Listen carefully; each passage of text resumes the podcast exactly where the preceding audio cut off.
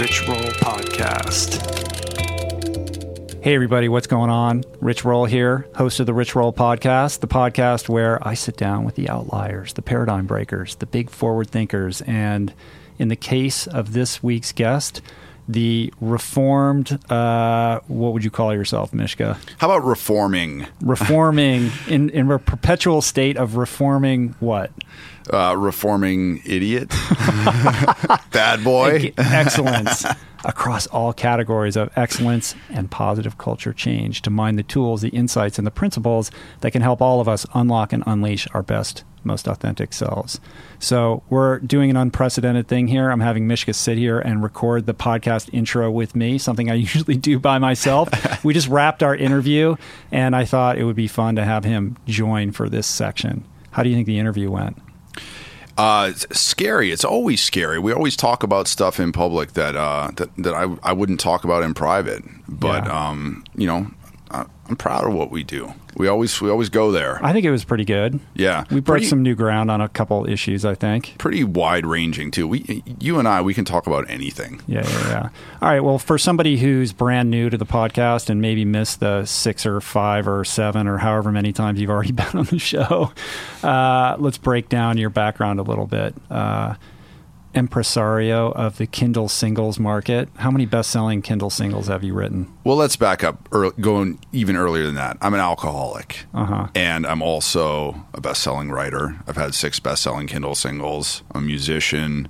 I have a new record coming out October 2nd called "Coward's Path," which is about my years in darkness.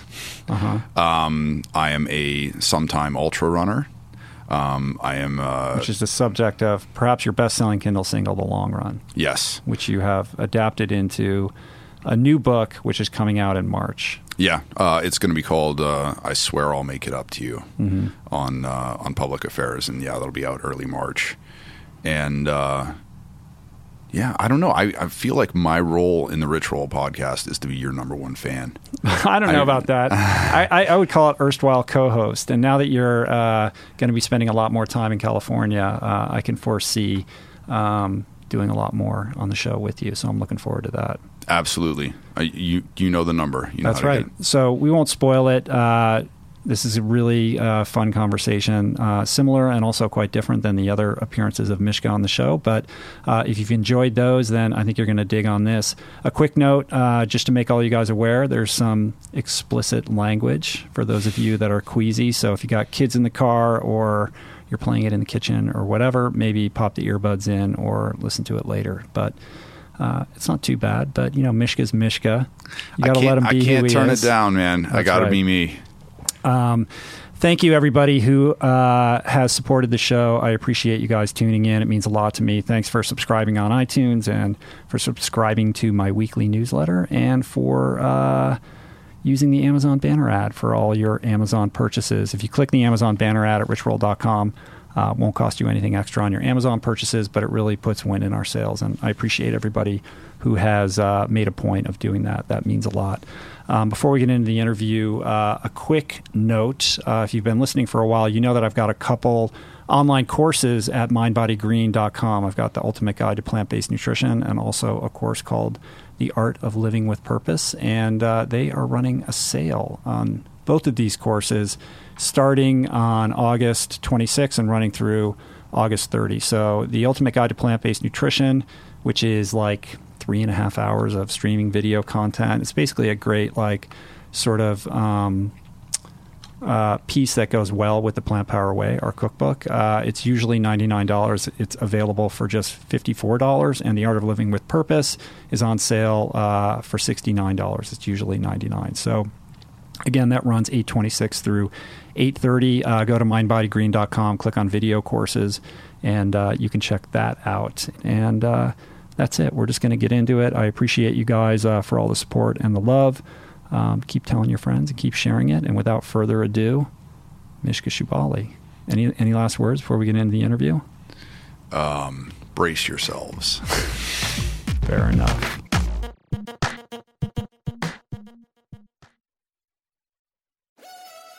We're brought to you today by On.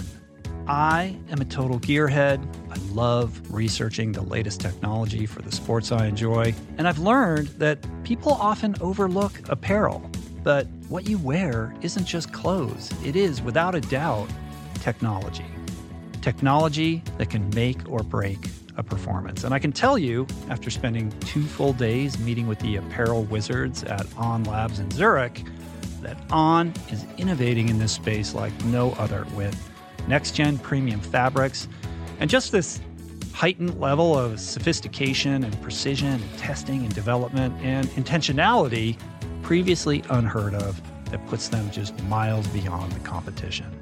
I've been rocking On's high performance running apparel, including the long tees, the weather jackets, even the climate jacket, all super lightweight, tailor fit, built to move, and just gorgeous to get you out and get it done in fleetfoot comfort no matter the weather.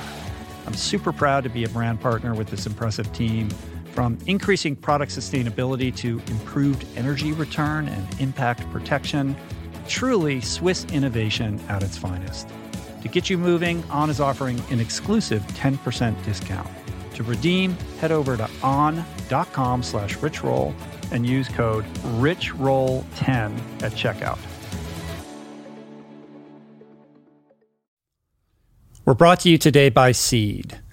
Gut health is all the rage. There's good reason for that. I've probably devoted, I don't know, at least a dozen episodes of this podcast to the many, many crucial ways the microbiome contributes to your overall well being or lack thereof, and to the many diet and lifestyle protocols we should all adopt to promote gut health, from fermented food to fiber and everything in between, including, of course, the importance of supplementing with a probiotic. And the one that I have come to trust far beyond the shenanigans of the supplement world is Seed's DS-01 Daily Synbiotic. It's the most solid, science based, and rigorously evidence backed probiotic and prebiotic on the market. Formulated for optimal digestion, gut immune function, gut barrier integrity, skin health. In fact, my 16 year old daughter has been using it to clear up a significant acne issue, and it's been wonderful, as well as many other systemic benefits. Like I said, I've been taking it daily personally for years. I love it. My body loves it. And right now, for our listener community, Seed is offering 25% off your first month of Seed's DS-01 Daily Synbiotic. Visit seed.com slash richroll and use the code richroll25 to redeem this offer. That's seed.com slash richroll or code richroll25. We're brought to you today by recovery.com. I've been in recovery for a long time. It's not hyperbolic to say that I owe everything good in my life to sobriety. And it all began with treatment, an experience that I had that quite literally saved my life. And in the many years since, I've in turn helped many suffering addicts and their loved ones find treatment. And with that, I know all too well just how confusing and how overwhelming and how challenging it can be to find the right place and the right level of care, especially because, unfortunately, not all treatment resources adhere to ethical practices. It's a real problem, a problem I'm now happy and proud to share has been solved by the people at recovery.com who created an online support portal designed to guide, to support, and empower you to find the ideal level of care tailored to your personal needs. They've partnered with the best global behavioral health providers to cover the full spectrum of behavioral health disorders, including substance use disorders, depression, anxiety, eating disorders, gambling addictions, and more. Navigating their site is simple. Search by insurance coverage, location, treatment type, you name it. Plus, you can read reviews from former patients to help you decide. Whether you're a busy exec, a parent of a struggling teen, or battling addiction yourself, I feel you. I empathize with you. I really do. And they have treatment options for you. Life in recovery is wonderful, and recovery.com is your partner in starting that journey. When you or a loved one need help, go to recovery.com and take the first step towards recovery. To find the best treatment option for you or a loved one, again, go to recovery.com.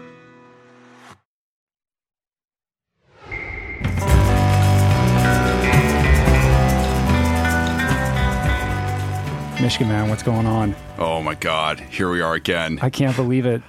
Enter, enter the octagon. Is this like uh, number five? How many times have you been on the podcast? Uh, this is five or six. It's something like that. It's, Yeah. it's turning into it's like a biannual public therapy. well, the last time I saw you, I think, was the uh, our our book party in New York City. Yes, And that was we attempted to do a live podcast there, but the recording was I'm never going to live that down. didn't work out. I've tried three times, yeah, three times to record live events, and every time it's been a it's been a misfire. I thought we had it dialed in, and then when I went to listen to it, I was like, we can't air this. Could barely hear it. That's okay. Such, I, I, you're you're taking it more in stride than I am because I was the one who was like, "Rich, we got to do this. It's going to work. I'm going to make it work." And we had the backup recorder. We had the. Uh, I know, but I told you, I said it hasn't worked yet. So I, my expectation level was like very, very low. So when it when I listened to it and it didn't work out, I was like, yeah, well, yeah. I didn't expect it to. I, So we um, got- I it's weird because a lot of people do live podcasts, and somehow they figured out how to do it. I don't know why we're having so much trouble. It's it's that weird thing where you're trying to have it go out to the speakers so the people in the audience can hear it, and you're also patching into the recorder. And it seems simple, but for some reason, it's trickier than. I think it takes a Je- like a Jenny Jones level of production in order Yeah. to make th- something like that happen. Right. And apparently, that's above and beyond what I can do. Well, the past is the past. We're here now. Yes. You're in. Uh, you're in my little office here in Los Angeles. Lots of life changes, and uh, let's catch up, man. Like, what's happening in the life of Mishka? We're flying without a net, by the way. We got no. no uh, I got no agenda here. No my notes. page of notes is blank, and we're just going to freewheel and see where it see where it goes. I uh, I just left New York, left uh, my home of 17 years, my apartment of nine years, the apartment that I bottomed out in, and uh, bounced back. Um, and I just turned in my book, which is Yeah, congrats. thank you, which is uh, you know I'm so excited and anxious about that. Is that the final final edit? I mean, there'll be notes and copy editing and all that, right? I mean, are you still expecting uh, like response from the editor to come back and rework some stuff, or is this pretty much it? Uh, that's it for editorial feedback. Now we go to the lawyers, which I know that will be extensive, and then also the Oh, uh, because why is it? why are gonna, why are the lawyers going to need to get involved? uh, some names must be changed in order to protect Ah. the guilty. Okay, what's the what's the title? The title now is "I swear I'll make it up to you," Ah. which didn't didn't really ring my bell initially because it struck me as overtly sincere. But the more that I went through my head, it struck me as totally perfect because that's the kind of thing that an alcoholic says to you over and over and over again, Mm-hmm. and, it, and it never happens. Um, but this is my attempt. This is a, a big, long apology to a lot of people. So this is this is your your literary amends to the world. yeah, in in part, yeah. It's also, I mean, it's a it's a really deep exploration of my relationship with my father and how how um, you know how that influenced my decision to drink to excess over and over and over again, and and it's about patching up that relationship. You know, the um, Has has your dad read the manuscript? man, my last encounter with my dad was I uh, I stopped off at his house for a day when I was on tour with a buddy of mine, and at the end of our, you know our visit together, I said, Dad, you know. Every time I come out here to see you, I always have something I need to talk to you about. And he was like, "Oh, I know." And I, I said, "You know, I don't really have anything to talk, uh, any issue to go over with you now. I just want to tell you that I love you." And he said, "Mishka, I read the book. I know. You know, I love you too." And then the violins came up and the sunset in the background. Right. So he so he did read the he did read it. Yeah, I um he was he was there reading it with me, sort of like you know every step of the way. Um, and it's man that that was a real emotional tightrope to um to have my dad, you know, because it's written, you know, when I when I was nineteen, I'm writing as if I was nineteen, so I'm tell saying that he's you know a coward and a scumbag and a piece of shit and how much I hate my father, and he's reading all of that, and then I'm having him fact check stuff. So it's like, okay, this argument that we had in 1997. Um, let's reconstruct that together you know and uh, So you're workshopping it with him yeah it, it was check um, your your memory against his memory, both of which I'm, I'm sure are highly unreliable. well th- this was the this But was distinct, there were so there were so many gifts in the book and one was um, i interviewed him a couple years ago Um, and one of the things that he said in that interview was uh, people misremember things. Even if I remember it wrong, this is how I remember it. Mm-hmm. And that became my North Star when writing this book was that to honor his version, his memory um, of, of, events. No, to honor mine. It's okay. my it's my book. Uh-huh. If he wants to write a book, I'll help him fact check it. but that was the thing is that was more it was to free myself from an expect the expectation of writing an objective truth mm-hmm. and instead to say this is my story. It's how i remember it. My story is valid. It's going to be it's going to be wrong in a lot of ways but that's it's how i remember it. Mm-hmm. and my, my father was incredibly supportive. He was like well i don't remember it that way but this this story this is your your memory you know? So he was like you know, print it that way. That's how you remember it. That's pretty cool of him. I mean, he could have gotten angry or resentful or lashed out at you. So that's an interesting kind of, you know, dynamic to be in with with somebody that, you know, you love and raised you. It's uh it was such a bizarre experience, Rich. I um when when I was, you know, drawing this uh, this book into focus with Bird, when we were like getting ready to pitch it to uh, to different editors, um, you know, the elevator pitch that we settled on was uh, how long distance running helped me forgive my father. Mm-hmm. And I was never quite comfortable with that, and I couldn't figure out why. And then I got, you know, 60% of the way through the book, and I was like, oh, the reason I feel uncomfortable about it is because I haven't forgiven my father. And this is a huge problem because the only thing that I offer to people as a writer is my honesty. And I've and I I lied here. I haven't forgiven him. I, I, let myself down. I let every single reader down. I need to give the money back and torch this project and just be done with it. But when, if you feel like you're in hell, the solution is not to stop and sit down, but to keep moving, to to get through it. Mm-hmm. And I so I just kept writing. I kept writing. I kept talking to my father. Kept trying to work it out, and then one day I woke up and I sort of like opened a cupboard in my heart looking for the anger and resentment that I had for my dad, and it wasn't there. It um, it's not. I didn't make a conscious decision to uh, like I'm going to forgive him. I just went looking for that anger one day and couldn't find it. And it's like I forgave him against my will. So it wasn't anything specific that occurred or some kind of light bulb moment. It was just an evolution. Do you think it was just the process of trying to grapple with uh, your relationship with him as you're, you know, workshopping this book and trying to figure out how you're going to lay it out that got you to that place? Or, you know, what do you attribute that to? There's a uh, there's a great Hemingway quote, and he talks about uh, you know a family losing their money, and he says uh, it happened very gradually and all at once. And that's sort of how I forgave my father. You know, part of it was um, I discovered that my dad had been molested by his mother until he was 14 years old. And that's, was, a, that's a big one. Yeah. And how did you discover that? it's a good story. Sometimes, um, sometimes you do a bad thing and the end result is is good. Um, I was on tour when I was living out of my van, and you know my my drinking and substance use was you know pretty redlining as it was for years mm-hmm. and years, and uh, I was staying at his house when he wasn't there, and um, uh, he got you know he divorced my mother um, or he had an annulment done by the Catholic Church so he could remarry his second wife Teresa um, in the Catholic Church. So there was this annulment, this document where he talks about why the marriage was void and blah blah blah. And I knew that it was full of answers, and I knew that like that secret information that I sought, that you know the key that would crack this whole thing open. I knew that it was in there, and um, but I knew I didn't have access to it. You know, so I was at his house. I'm drinking. You know, I hooked up with some friends, so I had a bunch, of, you know, a bunch of different drugs that I was taking getting pretty loose, and uh, I, you know, I logged onto his computer, and right there on the desktop, it said annulment, and I was like, "No, man, this is fucked up. This is the wrong thing to do. Mm-hmm. Don't do the wrong thing. Be strong. Do the right thing. Don't read it. it. He didn't give it to you. It's not yours to read."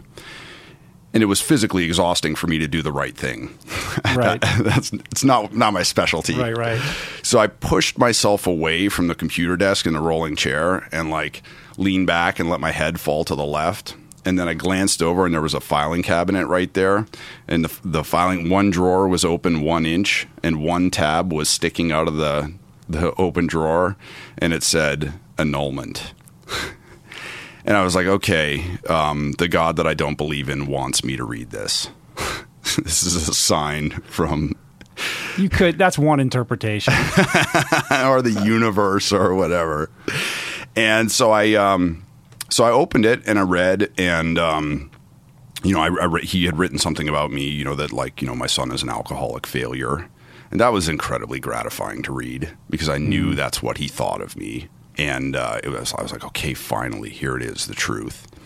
And then I also read, you know, about um, about his life, you know, as a child growing up in you know rural um, you know, growing up on a farm in northern Saskatchewan, um, pretty isolated, uh, you know, very sort of deeply culturally ingrained alcoholism and domestic abuse, and you know, just the the gulag of his childhood.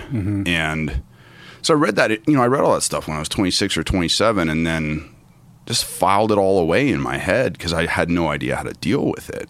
But then, so the process of writing this book and you know, so that was the thing that happened sort of all at once. And then, but then there was the gradual process of just talking to my father again, asking him questions, listening to him, listening to his responses, you know, engaging with each other, and um, and hearing him listen to me. Um, I finally sort of realized that my dad just isn't like capital M, capital D, my dad.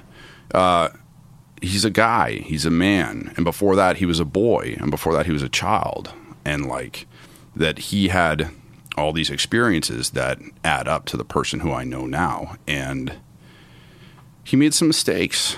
I've made some mistakes. You've made some mistakes, you know, and uh, you know I I don't think he you know I know he didn't want me when I was a kid, but I'm not a kid anymore. I'm a man, and he loves me. I love him. You know, you get one dad in your life. It's what you make of it, and uh, so this is a this is a long, exhausting year just trying to salvage that relationship. And Right, but you you so you came into this information quite a while ago though. So it wasn't like in the process of writing this book you had this discovery about his past. It was just more of a um, kind of a, a realization or or a dawning upon you that uh, that this information that you came into while you were drinking and using uh, perhaps you know could help salve this wound.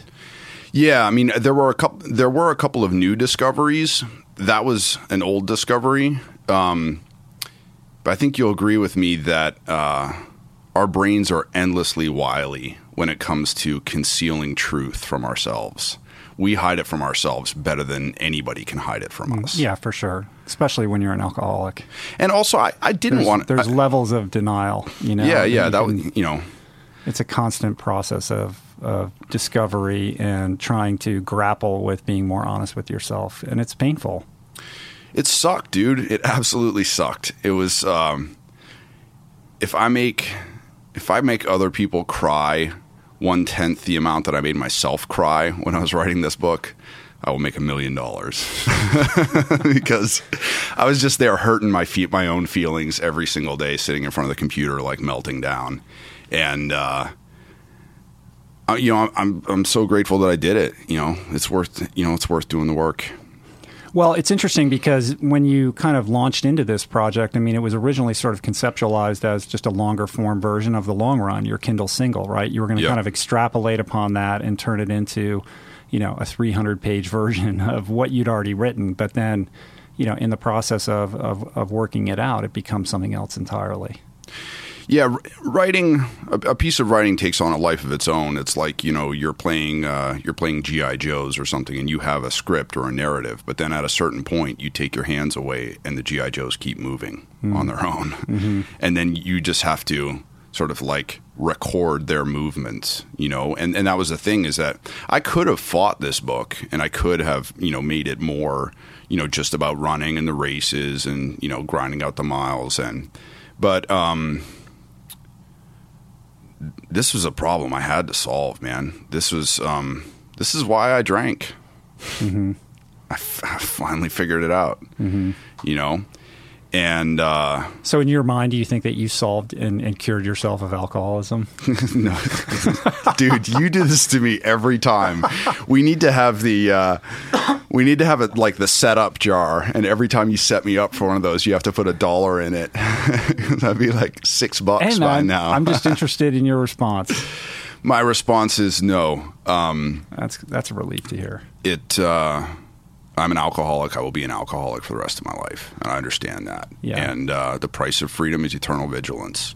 And um, I know that the you know the instant that um, you know the instant that I think I got a beat is the inst- is when I, that's when I start drinking again. Yeah. Well, I mean, Um, I think that that that that query of like, you know, why am I an alcoholic? What caused me to be an alcoholic? I mean, people ask me that all the time, and you know, I don't really have an answer for that, um, and I don't spend a lot of time trying to, you know, mine that question for an answer either, because I, I don't I don't know that it will avail me of any you know additional peace. Like I just know that I am, and I know what the solution for me is, and I try to do the best that I can, and I'm highly flawed and fallible in that regard, but.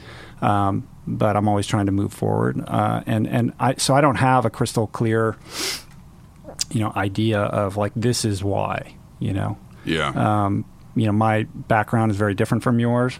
And, you know, I could say, well, it w- you know, maybe it was because of this or maybe because it was of that. But at the end of the day, I just, that it is what I am, you know, and I, Yeah. can, I accept that. And getting to the bottom of the whys doesn't necessarily, you know, I don't always find that to be a productive use of my time. Yeah, no, I, I definitely. I mean, I, I phrase it as, um, you know, I understand um, why I drank, um, and I don't phrase it as I've I cured myself.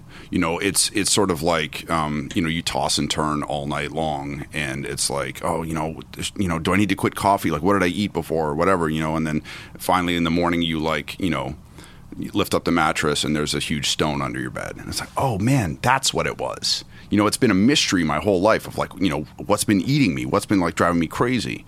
And uh, you know and i really think that that was it.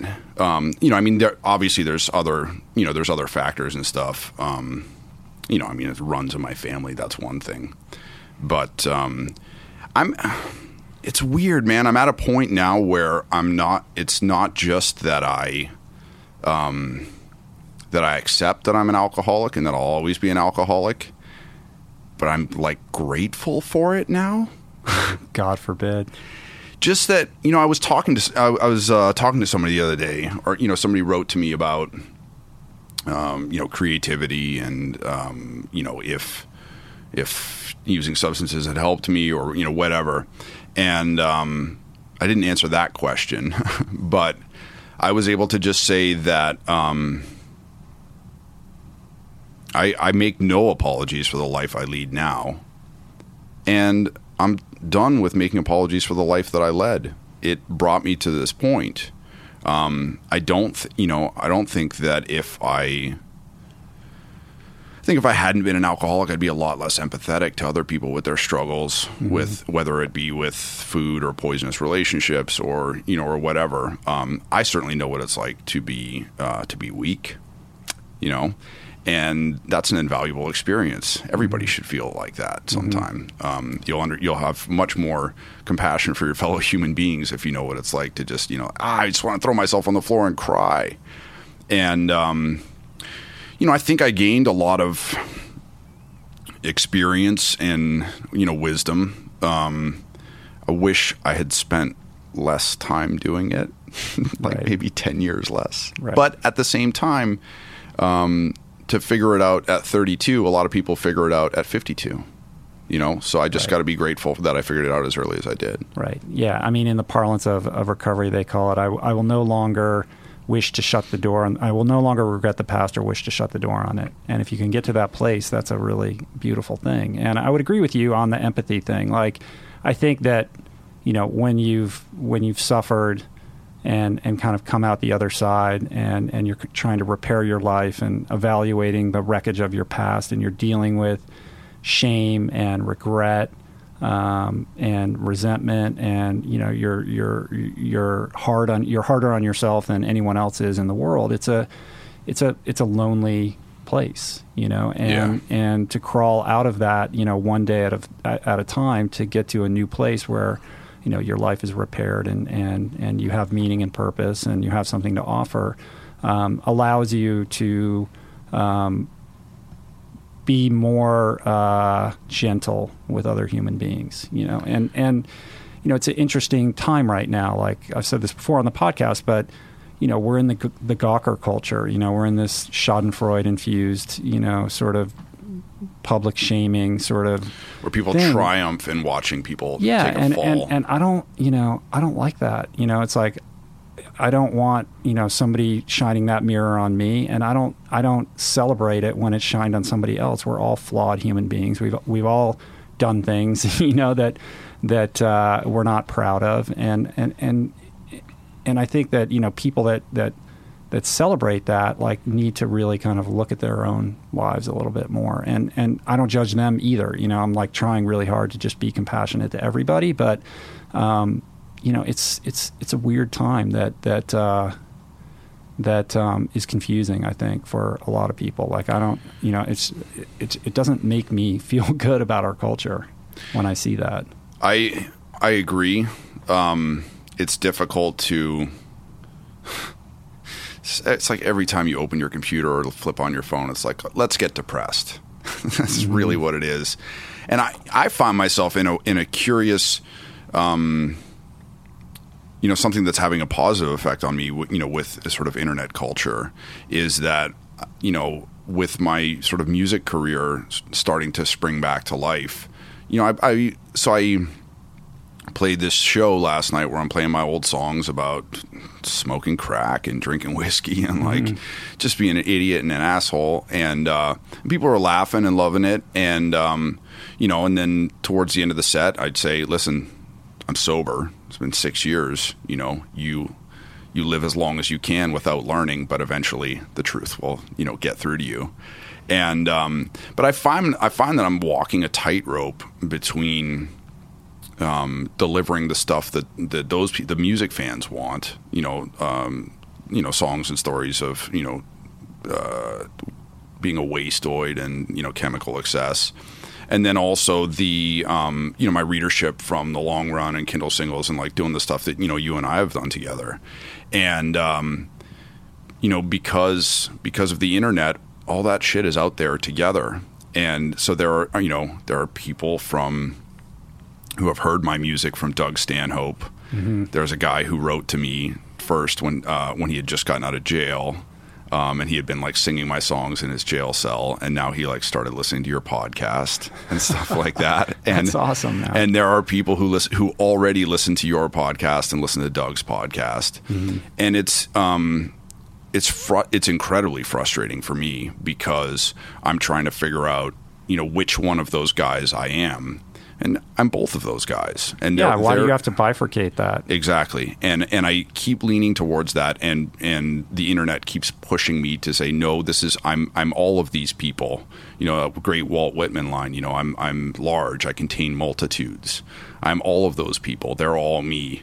It's all authentic. It's it's who I was at one time. It's who I am now, and the person who I am now encapsulates all the people I have been, and. Uh, so it's you know But uh, uh, in your evolution as a musician, though, don't you think it's sort of incumbent upon you now to, to write new songs that Yeah. reflect, you know, your current state of mind and the things that concern you now?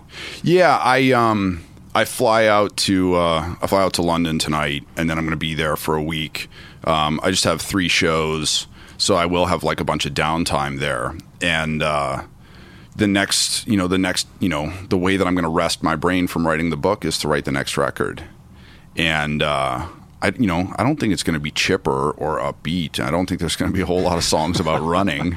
You're going to write like a top 40 pop song yeah, and like or about running an ultra marathon? you know, apologies in advance. There will probably be no, you know, huge shout along plant power chorus. Oh, come on. Now I'm hurt. But um I'm I'm eager to see what comes out and whatever comes out comes out. You know, and there and there may be more of. Um, you know, there there may be more stuff from my old life that I still need to process. There may be stuff maybe marginally hope more hopeful now, but also uh, you don't need alcohol to feel alone, man. That's the truth, man. You don't need anything to feel alienated or weird or uh, man. I was talking to my friend Zach about this. Like we go to punk rock shows and people just look. You know, I'm I'm 38, he's 40. We go to punk rock shows and people just look at us like, who the hell? Like whose dad is this? Uh huh. Is this a cop? Is this like The narc has showed yeah, up. yeah. We're like we. I love this band. That's okay, dude. As somebody who's ten years older than you, you Yeah. know, like I don't, you know, I don't perceive you as as you know, I don't know. I mean, I still look at you as a young man. So, but that could, that's more about where I'm coming from. Well, the That's other cool. I mean, look at John Joseph. He's I was he's- just gonna say- fifty. I was you know, just gonna and gets up there and rocks the house. So. and you know what? And, and there's a lot of like straight edge, you know, punk rock fans that are Yeah. that are his age that still go to shows all the time. Well, the other thing is, I would argue that JJ is hitting his prime now. You know, I mean, I, I always said fair. that I always said that I was going to do the Howlin' Wolf model, where he put out his best stuff in like his fifties and sixties. Mm. You know, and that's the thing is that, um, you know, my uh, my editor, you know, was like, Mishka, you're you're an idiot. Like, why are you starving in the back of a minivan when your writing is doing so well, and you could be doing like all these other things? You should be publishing. Yeah, I mean and that's my next. There. That's sort of my next line of inquiry here. It's like your writing career is blowing up. You're on the precipice of releasing this book, and you insist on being semi-homeless and driving around in that beater van that I can't even believe is still running, and essentially, you know, living this impoverished, you know, s- starving artist lifestyle of going from bar to bar to bar. Rich, I do it. I do it because it's what I do. Uh huh. That's, you know, um, being on the road. this is so terrible. Being in a minivan that's that sounds like a Harley Davidson because it's lost its muffler with like no air conditioning and you're driving through like Arizona and it's just incredibly hot and the, the whole thing smells like feet with like you know three other guys in the van who you all hate because you've been around them 24 hours a day for the last 2 weeks and then somebody farts and it's the funniest thing that's ever happened and you laugh like you've never laughed before I get that. It's- I get that. No, awesome. I mean, I get that. But like, I, what I don't get is the insistence on holding on to like that van in some kind of nostalgic way. Like you're teaching at Yale, you're you know you're on the move, and you're you're needing a vehicle that that serves you. You know that's not going to break down. Uh, you know, you could certainly upgrade. you know, I'm not saying go out and buy a fancy car, but but you could at least get something that's safe. and, and on some level, I guess my question is, you know, is there some sort of deep seated thing where it's like, no, I deserve the lousy van. um, Like I don't, I don't deserve to upgrade to you know a car that functions.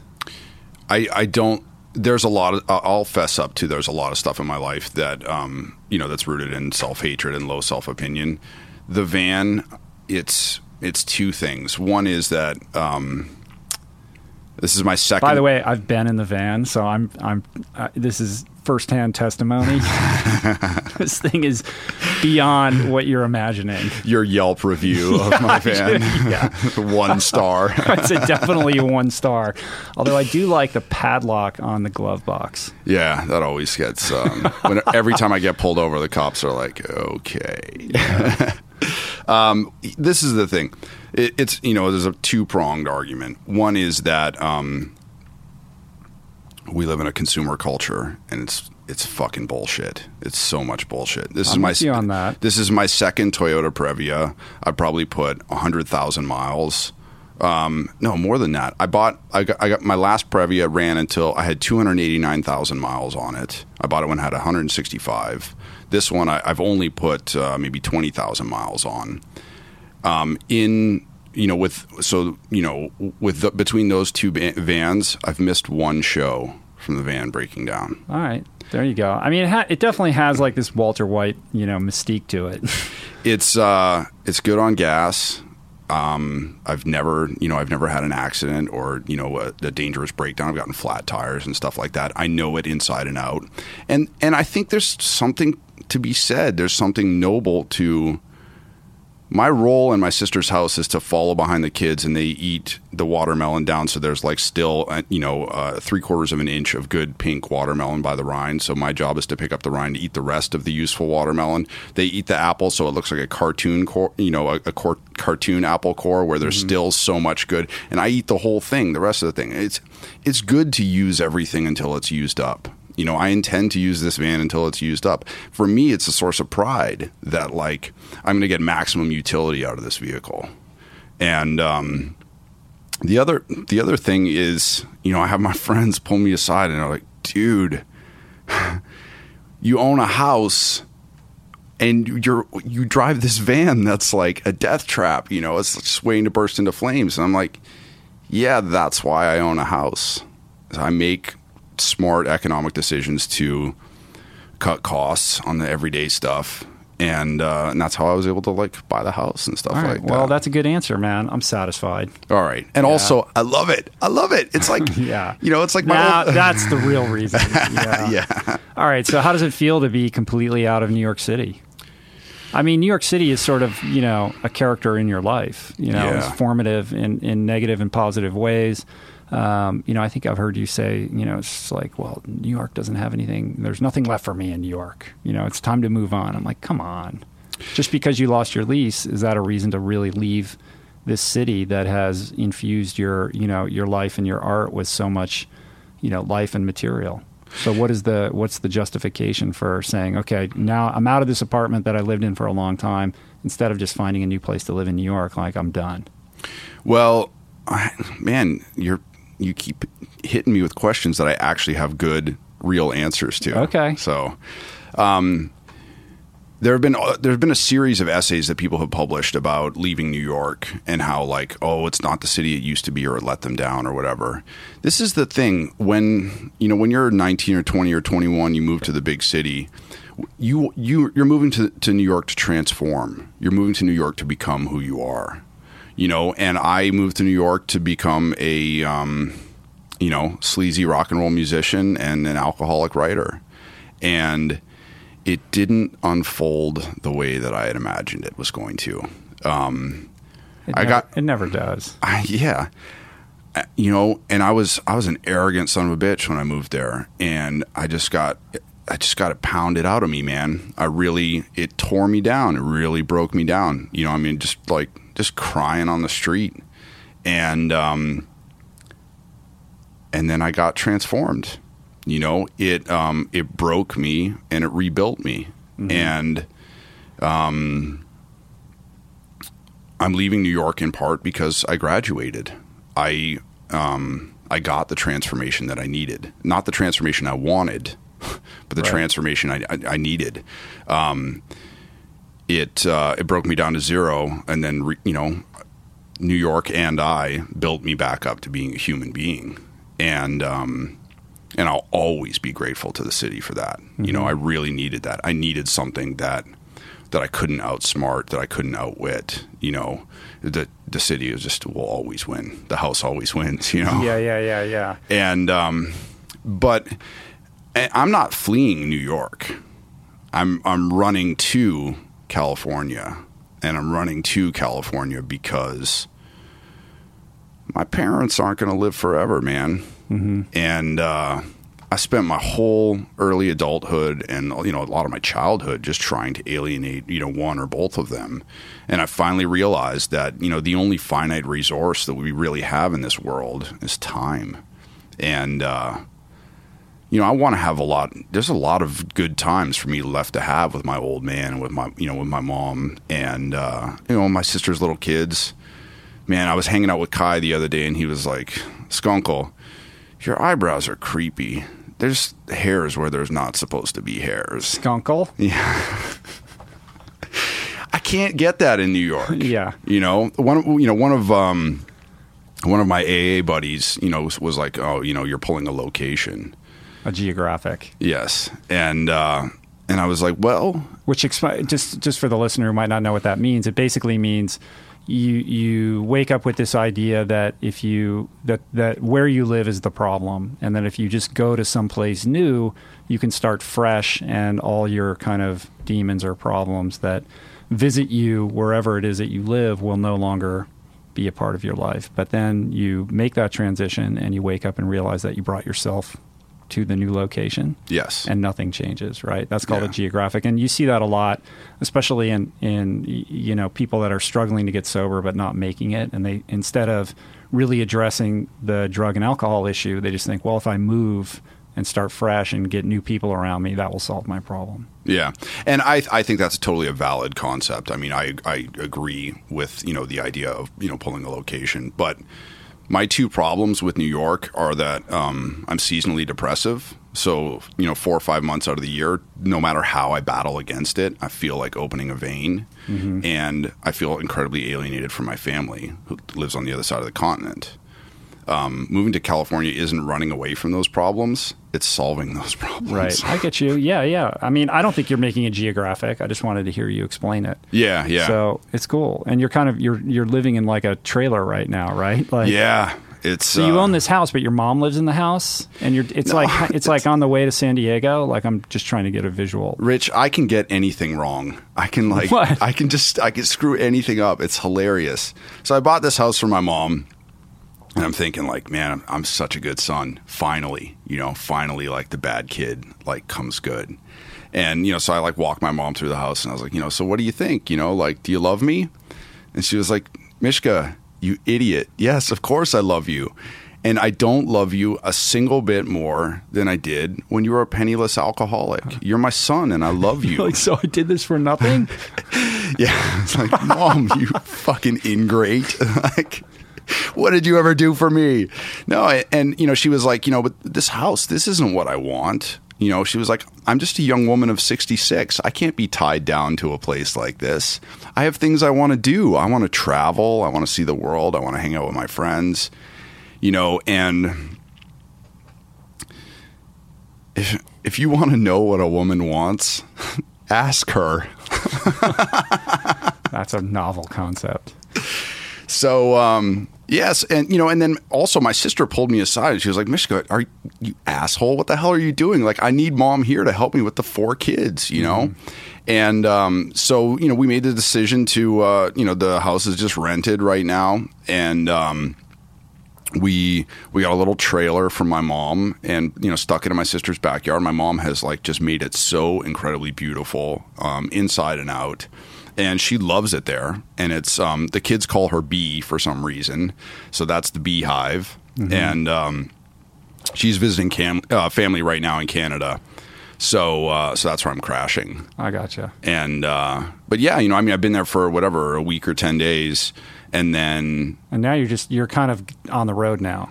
Yeah, until uh, until the middle of October. I, I leave tonight for London. There for a week. Back for two days. Out for six weeks. Down to uh, down to Bisbee to visit Doug. I'll be touring the whole way. Are you going to go to Doug Stanhope's compound down? in yeah, Bisbee? yeah, yeah. That's frightening. it's going to be awesome. I uh, yeah, Doug is a singular person. And then uh, hang out there with Doug for a second. Um, head back up to Seattle. Fly out to New York um, for a couple of shows. Fly back and then tour down the coast of California, and then die. And, uh, yeah. Drive the When does van into the ocean When does and- the uh, when's the book come out? Uh, the um, well, the the record is being re-released in October, October second. So that's one of the reasons why I'm touring up to it, and then after it, and then the book comes out, uh, I think March eighth on Public Affairs. Um, and then, yeah, I mean that's the thing. You know, after all the touring's done, I'll be hanging out in California a little bit. There should be a European tour in the works. And then I have to head back to New York for the book release in March. Hopefully, there's a tour after that, teaching at Yale next summer, and then uh, and then you know hopefully around this time next year, I'll be getting a real big boy house and like an apartment or a tree house or something where I can actually live in. One can always dream. I So have I have been looking at RVs online, like in a guilty, furtive way, the way that somebody would look at like you know the the filthiest pornography. I, RVs are cool, man. I, you know, I'm into RVs. I'm into like that idea of being, you know, that's not my life, but uh, you know, I know I know the appeal. Like our friend Andrew is living at our house on our property right now in an airstream, and you know, Mhm. there's a certain liberty that comes with that. And you know, I'm also super into like micro houses. I'm always looking at little, you know, like uh, container buildings and all that kind of stuff. yeah, like I love think that that stuff stuff. is really cool. Like it, you know, if I was to do it again, I would definitely probably go that route. I think you know, in terms of like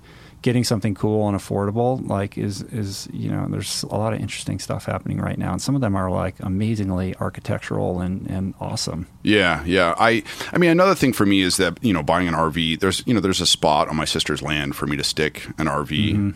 Um it's really important for me to, right now to be close to my sister. Uh, you know, I spent you know, since I was a little kid, I mean, maybe like 9, I remember just like hating her and writing her off completely. And um she and I have had a really rocky relationship.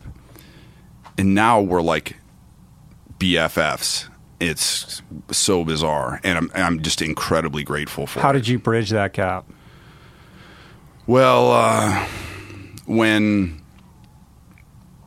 she threw me out of her house once, um, and I was like, "All right, fuck you," you know, throw me out. I'm leaving. I'm never coming back. You know. And then um, her husband's a marine, and they got uh, they got stationed in Okinawa, and so then I didn't see like her or her family for like six years. And then when they came back, I'd been sober for like 18 months or two years, something like that. And I went out to visit, and uh, it sucks going back to a place you've been kicked out of and sort of having to like you know come to the door with your hat in your hand and as soon as i walked in the door i was like they just want to forgive me. I want to be forgiven and they want to they want to forgive me. And that was like 4 years ago. She and i haven't had a harsh word for each other since then. We haven't had a single argument.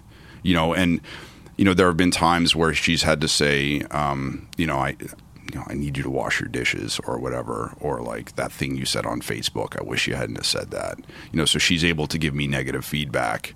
Um, but uh, she came out to visit me in New York, you know, in the like end days of my apartment, and like we, you know, we, uh, you know, we ran all over the city, and I got, you know, I got to show her my New York, and I was like, you know, that's where I blacked out. That's where, you know, here's where I took my first run. You know, and this, uh, you know, I got beat up in this bar. The street tour, yeah, your Yeah. version of JJ's uh, Yeah. Lower East Side street tour, right? yeah, yeah. New It's- York, according to Mishka. Yeah. It's funny. She just texted me today on the way here and she was like, Thank you so much for turning me on to Rich's podcast. Like, I really, really enjoy it. Oh, that's cool. And their copy of uh, The Plant Power Way is like in the kitchen, Oh, nice, very man. prominently you know, Nice. displayed. So it's weird, man. I, you know, I'm not used to this thing of, uh, Somebody does something nice for you, and then you do something nice for somebody else, and then it just keeps going. Right, like when is the when's the shoe going to drop? Yeah, Like I- when's it going to all go bad? Yeah, I'm, that's I'm always waiting for that, I and it has you know it hasn't happened, and uh, no, it's great, man. It's great. I, you know, I don't know how to deal with it. Yeah, it's interesting. I'm, I I feel the same way. You know, um, it's a weird thing. Like as a result of the podcast and the books and stuff like that. You know, I get all these emails, emails from people all the time, all over the world. You know, saying super nice things like, "Ah, "I get so much out of the podcast," and I just love it. And you know, I get I have critics too, and and haters and all of that, but it's pretty you know de minimis in, in comparison to you know the amount of support um, that that that kind of comes in. And you know the the emails that say you know you've inspired me or you're an inspiration. And and I get uncomfortable with that. Like I don't you know like I thank, don't Thank you for saying that. I don't you know I I don't I mean maybe part of that is rooted in in low self-esteem but like I don't I want to be very careful um in making sure that people are not coming away with the impression that I'm standing up, you know, on high and delivering some message down down low uh, about how to live your life. Like that's not you know who I am or what I'm doing or how I try to you know manage this podcast or anything like that. Like Rich, I'm you- sharing my experience. I try to bring on people that inspire me that I can learn from. Um, and I identify much more with the audience member than with the guests in, in, in the sense that you know I'm trying to figure this out too, and and you know I I don't want to be holding myself out as some kind of you know person who's figured everything out. You know I'm as flawed as the next guy. I'm still, you know, have things that I got to work out and that I'm struggling with and, and all of that. And so, as much as I've gotten so much out of, of having amazing people on the show like yourself and so many others, and, and I appreciate all the positive feedback, there is that, that, that weird thing. It's like a weird, vulnerable feeling that comes with that. Rich, if I know one thing about you, that's the thing because every single time you and I do the podcast together, you give me another version of that speech, and it's it's so clear that that's a um, that's something to your you know your very core understanding of yourself that you still see yourself as out in the trenches with everybody else who's like suffering and like you know searching for the light you know? And um, dude that's why we love you. You know you're uh, you know i i know that i always know that um, oh man, I really want that cookie, or I would love a cigarette, you know, or you know, I don't really don't want to run today, or like you know, this is all bullshit. I'm, I'm you know, I'm losing faith in this. Um, I know that you have the same, you know, that you have the same doubts and the same struggles all the time, you know, and um, that does so much good for me, man. Just to know that there's, you know, there's somebody else, you know, who's, um, um, you know, relentlessly trying to keep moving forward, even though there's a part of them inside that keeps trying to like suck them back. Mm-hmm. You know, I um, I have to share an experience that uh, that doesn't put me in a very positive light, but something that I'm incredibly grateful for. I um, I was talking to a friend maybe a month ago, and uh, I was really stressed out with the end of writing the book and this thing of sort of managing the amount of email and Facebook messages and Twitter and stuff like that that you get from people. Mm-hmm. And I was talking to my friend, and I was like, you know, I'm just, oh, I'm just so sick of it. You know, um, either it's all these people writing to me because they want help with something, whether it's help with their writing career or help to stop drinking or whatever. Or people who just want to go on and on about like you know how inspirational I am and what a great guy I am. And fortunately, I was able to listen to the words coming out of my mouth and hear them sort of rattle around in my brain and then think, you've really turned into a colossal asshole. and I need to go in and find that and like fucking destroy it because in, in I'm the sense so that you're you're when you when you're on the receiving end of of all of that like sort of um, you know lauding kind of energy that you start that starts to feed the ego and you start to buy into it. Is that what you're saying? No, I mean I think a lot of it was sleep deprivation and stress and being, you know, freaking out about getting the book finished and having this move happen and, you know, I moved out under you know, fucking court order from my landlord, and it was pretty pretty tense circumstances, you know. Um, you know, and then almost wound up in the hospital, you know, when I was trying to get out of there. Um, so a lot of it was just sort of being stressed out. But then it was also um, losing complete perspective on my own life and where I am and how appreciative I need to be. The people are, you know, that I have, even, even, you know, even the knuckleheads who are, who are like, writing to me for promotion advice. They have, they don't it's clear they haven't read any of my writing, but they just want to ha- to ape my financial success. Mm-hmm. I should still be grateful for them mm-hmm. because they're writing to me because I've been successful, you know, and that's something to be grateful for. And the people who are in trouble, you know, like that they would look to me and like you know give me that vote of confidence like yeah i just i need to man up and like respond and respond in good faith mm-hmm. and not be bitter about it and not be a jerk about it and not be insensitive and not feel put upon. That's I a, see. That's so in other words, you're saying you were you're sort of you were sort of perceiving all these messages coming into you uh, with kind of a level of like annoyance as opposed to like oh my god my life is so amazing that people want to like reach out and connect with me exactly and it's the you know the second thing that you said there that's what i need to tune in on mm-hmm. is that you know i'm so lucky to have this um, this is a great burden to have to, it's know, amazing to, you know to, it's an incredible it's an incredible gift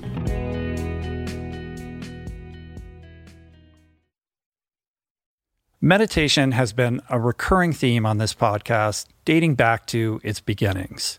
And in conversation, always leads people to asking me about the best way to begin. There are no shortage of modalities, of resources, and apps available. I have experience with many of them, but my mainstay, I have to say, the one that I have found most useful is waking up. It's this unique treasure trove of wisdom that has become so important to my daily routine that the app finds itself right in the dock of my phone for immediate fingertip access. Beyond its robust catalog of daily meditations, it's also this extraordinary library of mindfulness resources that go well beyond the strictures of meditation with courses on stoicism, cognitive behavioral therapy, time management, procrastination, as well as thoughtful conversations with leading scholars on everything from psychedelics to happiness. It really is one of the most worthy investments you can make in yourself. And listeners of the show can get 30 days to try Waking Up for free. Plus, you'll save $30 on the in app price. If price is a concern, Waking Up offers the app for free, astonishingly for anyone who can't afford it. You can find the links on their website to get a full scholarship right now. Just go to wakingup.com slash richroll to start your free month today. That's wakingup.com slash richroll. What is the meaning of life? What happens when we die? What is our purpose here? If, like me, you ponder these delicious existential questions, I have got just the thing for you. It's called Soul Boom. It's a podcast hosted by everyone's favorite best friend and my friend, the deep thinking and deeply hilarious Rainn Wilson, where he communes with intellectuals and entertainers, theologians and philosophers in intimate exchanges that tickle the mind, heart, and yes, the soul. Subscribe to Soul Boom on YouTube or wherever you get your podcasts and explore other groundbreaking series at voicingchange.media.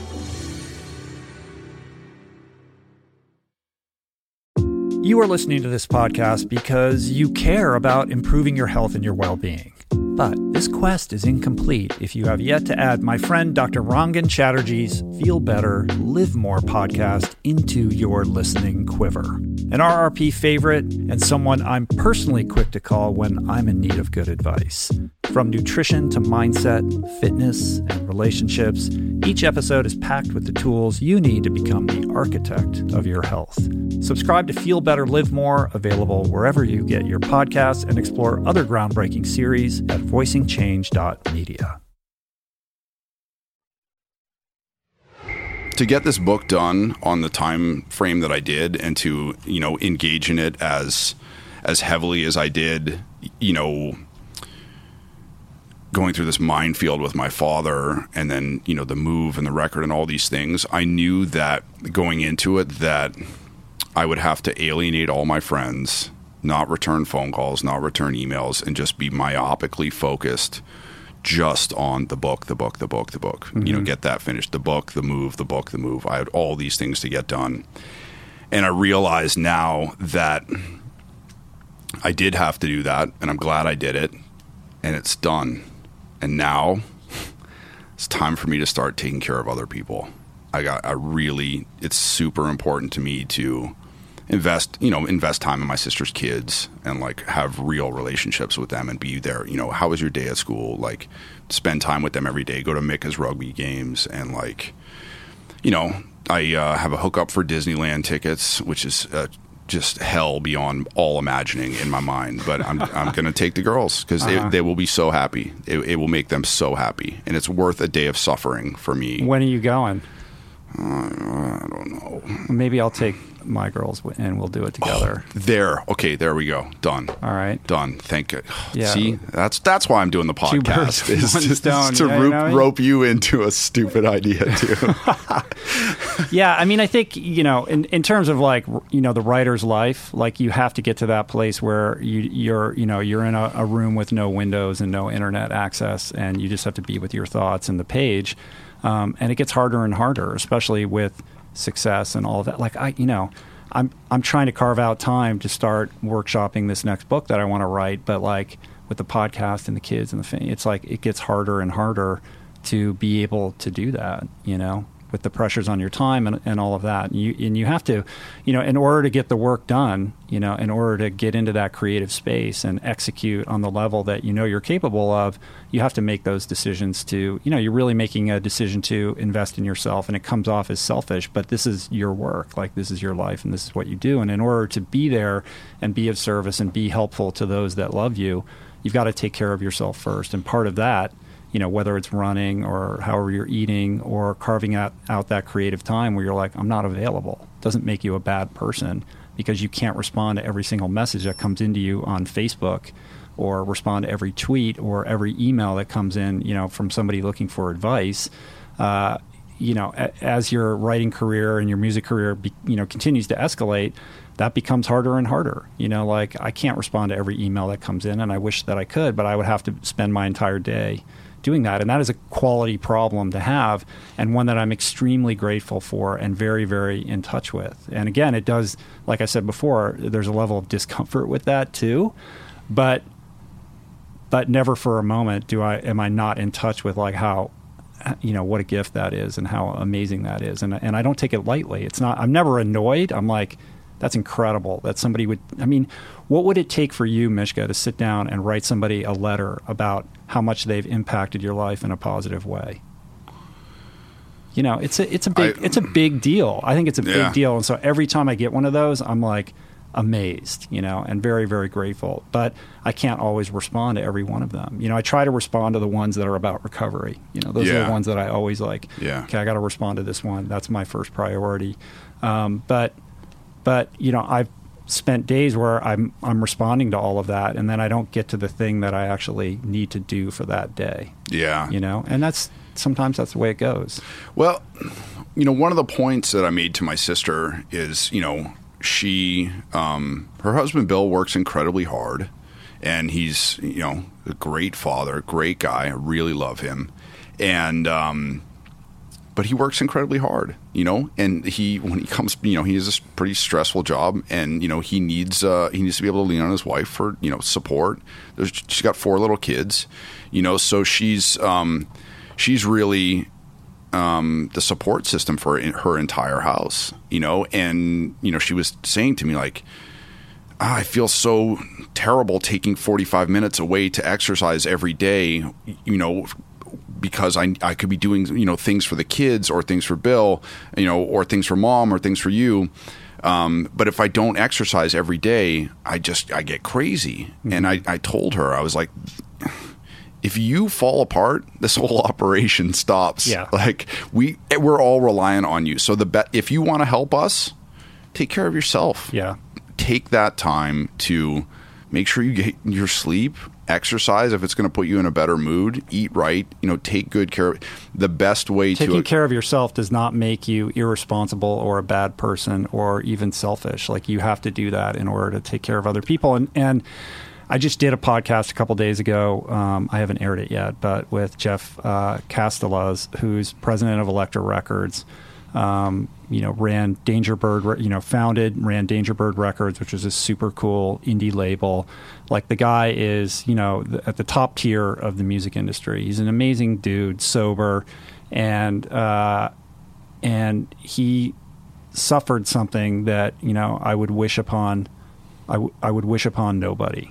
Mm-hmm. He, when he lost his six year old son uh, in a protracted battle with cancer. Oh. And in the process of his son being ill, you know, he started a blog to kind of like express his emotions of what he was going through. And that blog kind of went viral. Like it affected a lot of people because he was being really raw and transparent about what it's actually like to have, you know, a child that's so sick and, and on a daily day to day basis, like what is entailed in going through that.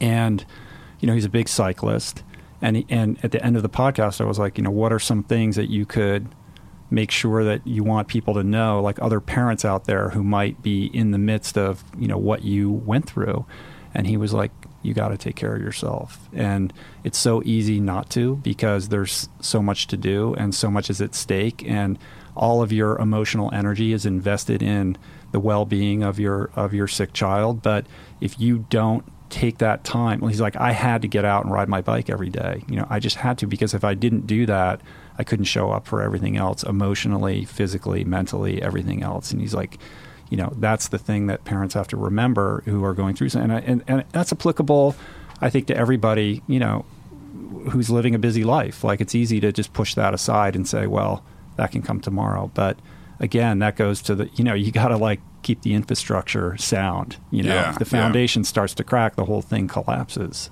Yeah. When I um when I quit drinking and when I, you know, got better and started running and stuff like that, I uh you know, I did it was a purely selfish thing. I I, ha- I had to save my own ass. But in doing that, it was a tremendous gift to my family. You know, that um your your perception of it was that it was selfish, but you know, I think what we share is that you know that was a way of trying. You know, that sort of like crucible of pain was necessary in order to grapple with you know where we stood in our lives and like what we wanted to be and do and and you know it was it, it was the equivalent of the person who goes to live in an ashram in India or something like that is like a it was a soul exploration process in order to you know resolve certain questions about you know identity and and you know what your what your future life might hold for you yeah. so you qualify it as as as selfish, and I understand why, and I and I say the same thing too quite often. But you know, the more distance I put between myself and and kind of that experience, um, the more I realize that that you know it was really. I mean, it felt selfish. It still on some level does, but but I think it was absolutely necessary in order for me to be able to kind of come out the other side and and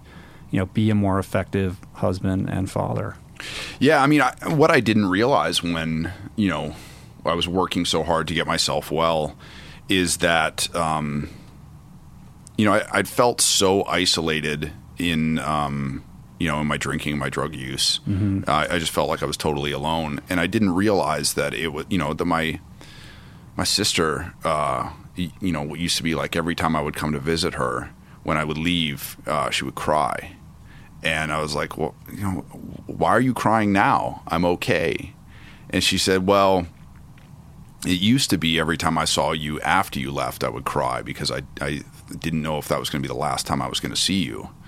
And now I cry because I know it's not, you know, and I know that like you're back.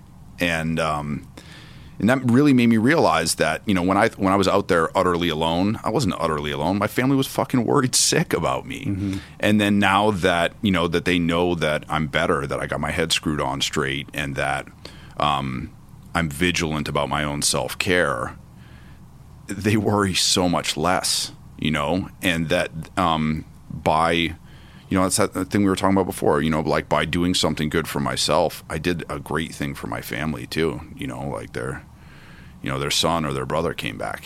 You know, Right, right, right, right. And that's a beautiful thing to celebrate, man. yeah, it, it feels good to be back, man. Still, every, Yeah, you know, yeah. every day. I, um, you know, I was fighting with the moving company, Uh, like trying to get my shit delivered, and I was just like, ah, fuck. I was, you know, like hanging up the phone. I looked over at my sister, and she looked at me, and she was like, "You want to go run?" I was like, "Let's go run!" You know, we went mm-hmm. running, like just you know, cursing at each other, like, "Oh, these people," yeah. And we came back, we were like, "All right, let's get some work done." You know, because we just like we were able to get go out, you know, bond with each other, gripe about what was bothering us, get our heart rates up, get sweaty, and then we just came back and we were like, we're good. You know, we can mm-hmm. now we can face the day. We can deal with this stuff. But what was going on with your health, man? Like, did, w- your health Oh, started to deteriorate a little bit. Was this in the process of trying to get the book done, and you weren't taking care of yourself, or you know, I just you had some kind of like cryptic posts on Facebook that made it clear like something was happening that didn't sound so good. Yeah, I uh, I'll spill the beans. I don't care. I um yeah, when I was up in Canada, I started having uh this is going to be graphic pain when I urinated. Mm-hmm. And it, at first it was just a this is the difference. It's funny, you know, with Like um, urinary tract infection. it it gets better. The uh, you know in with people coming to awareness of trans issues and that gender appears, you know, a lot of people are realizing, understanding that gender sort of manifests on a spectrum. It's not black and white. You're a man or a woman. You know, it's um, you know, people are sort of trying to define what is a man and what is a woman. And I think the I think the dividing line is um, you know, it, a woman down there, if she feels like her vagina has bad vibes, she'll go to the doctor and like get it dealt with. And if you're a man, you're like, well, I'm only in excruciating t- pain five times a day. Other than that, it's mostly okay. So why don't I wait and see if this gets any worse? That's classic.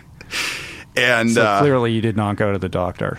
I took it took me a couple of days to go to the doctor, and then it was just finally where I was like So it's like almost in tears. swords every time you're. uh, Yeah, yeah, it was it was brutal.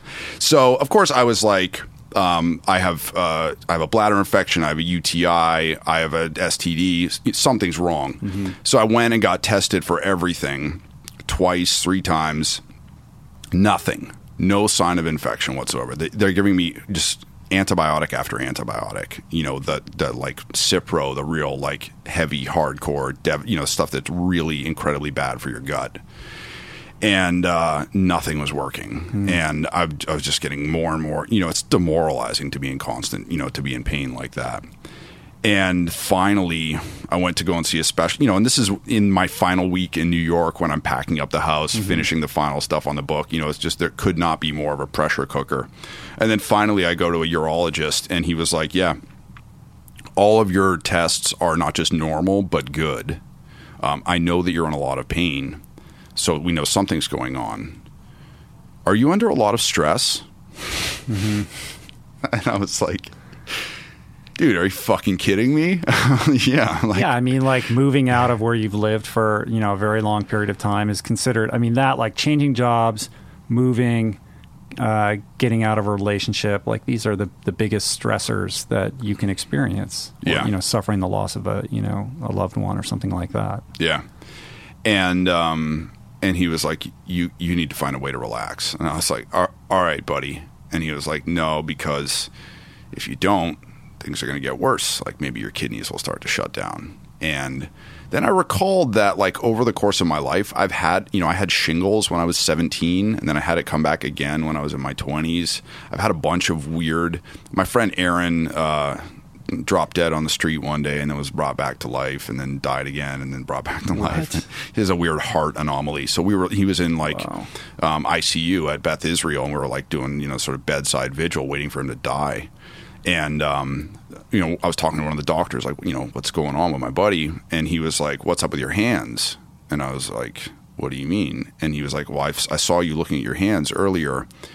those red and white, those painful red and white blotches, that's border borderline anaphylactic shock. The next thing that's going to happen is your throat's going to close up, and then we're going to admit you. And he was like, "You have to find a way to chill out, otherwise you're going to be in deep shit." And then that night, Aaron came out of the woods. He woke up. He was okay, no brain damage, and uh, I fell on the floor and just fucking wept. And then the next day, my hands were fine. Wow. So you have this like sort of anxiety reaction that Yeah. manifests itself biologically, like Yeah. not really psychosomatic, but basically. So it's weird because the blood tests show nothing, but the urologist is like, this is being caused by your emotional state, Yep, exactly. even though like there's still something physical that's causing your causing you the pain. Though he couldn't identify that. Well, it was inflammation, but it was inflammation that was caused by my crazy brain. And um, and you know, fortunately, like an old friend of the family, I was had already I was out of my apartment by this point. I had no place to go. I had tour dates booked in Colorado, and uh, I was and my sister was like, "No, just pull the plug." Pull the plug on the dates. That's it. You know, I never miss shows. I played a show with a broken finger once. Played a show with strep throat. I canceled those shows, you know, and I went and my, you know, these old family friends uh, put me up in their apartment. I slept 16 hours a day for three or four days, and then I started to feel better. Wow. And Well, I mean, if you needed to sleep 16 hours a day, then something was definitely Yeah. wrong. I stopped taking all my medication, started drink, you know, just drank a lot of water, ate good food, and little by little symptoms went away. I had pink eye too that came on at exactly the same time, went away without medication. Wow. Yeah, and it was just I just run myself into the ground, man. And uh, you know, I know um, it's a good lesson. I gotta, I gotta take, you know, all this shit that I was just saying ten minutes ago about how you gotta take care of yourself. Yeah.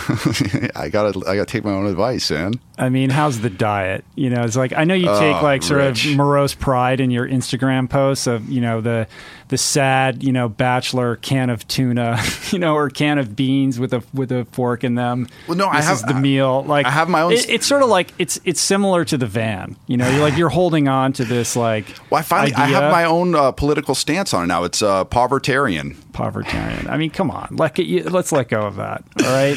No, the um, the the can of beans that was just something that came out of utility. You know, if you're writing all day, you have 15 minutes to like eat a meal or whatever. I was just like, oh, all right, this is going to be fast. And then when I posted it and everybody went crazy, I was like, all right, well, I'm just going to keep, I'm just going to keep annoying you're you guys. You're getting affirmed, you know, like you're getting some, you're getting like some juice, you know, from Yeah. from from doing that. But this is not serving you.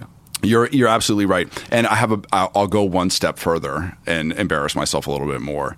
Um, from my experiments with doing plant based, I was like, "Wow, I don't need to eat animal protein at every meal in order to have energy, in order to recover, in order to, to feel full, in order to feel well."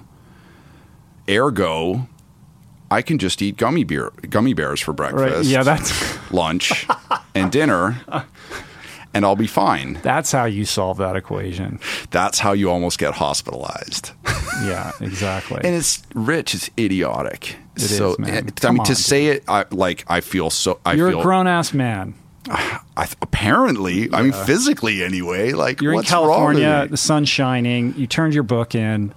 Let's focus on this a little bit now. Yeah. shall we? Yeah. No, it's it's time. I, it's time for me to get right, and I gotta like. um But being on my especially now you're going to be on the road you know and Yeah. i mean here's the other thing about like like i don't i don't know how you do this like I, I there's no way that i could be spending so much time in like dingy bars i mean especially without going to tons of meetings and being completely Mm-hmm. dialed in uh, you know in recovery like that's got to take a, like an energetic toll on you just kind of being in those environments every single night to play music like how do you manage that the i couldn't do it I almost never feel temptation.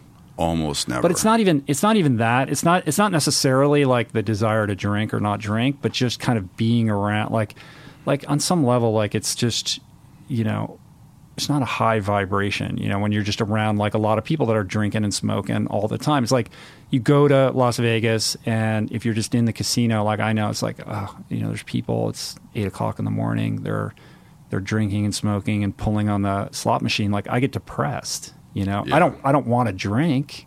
It doesn't look good to me, but like it, it, it like is a heaviness, you know, that like I'm like I got to get out of here. And I think it's it can be similar if you're just in tons of pubs all the time, like every single night. Well, you're absolutely right, and um, it's remarkable for somebody who spent most of their life being wasted. I have zero tolerance for drunks. You know, after like 10 p.m., when people start telling me they love me like three times in a row, I'm like, I'm fucking out of here. I can't deal with you. It's not that I feel temptation. I'm just like, this is so boring.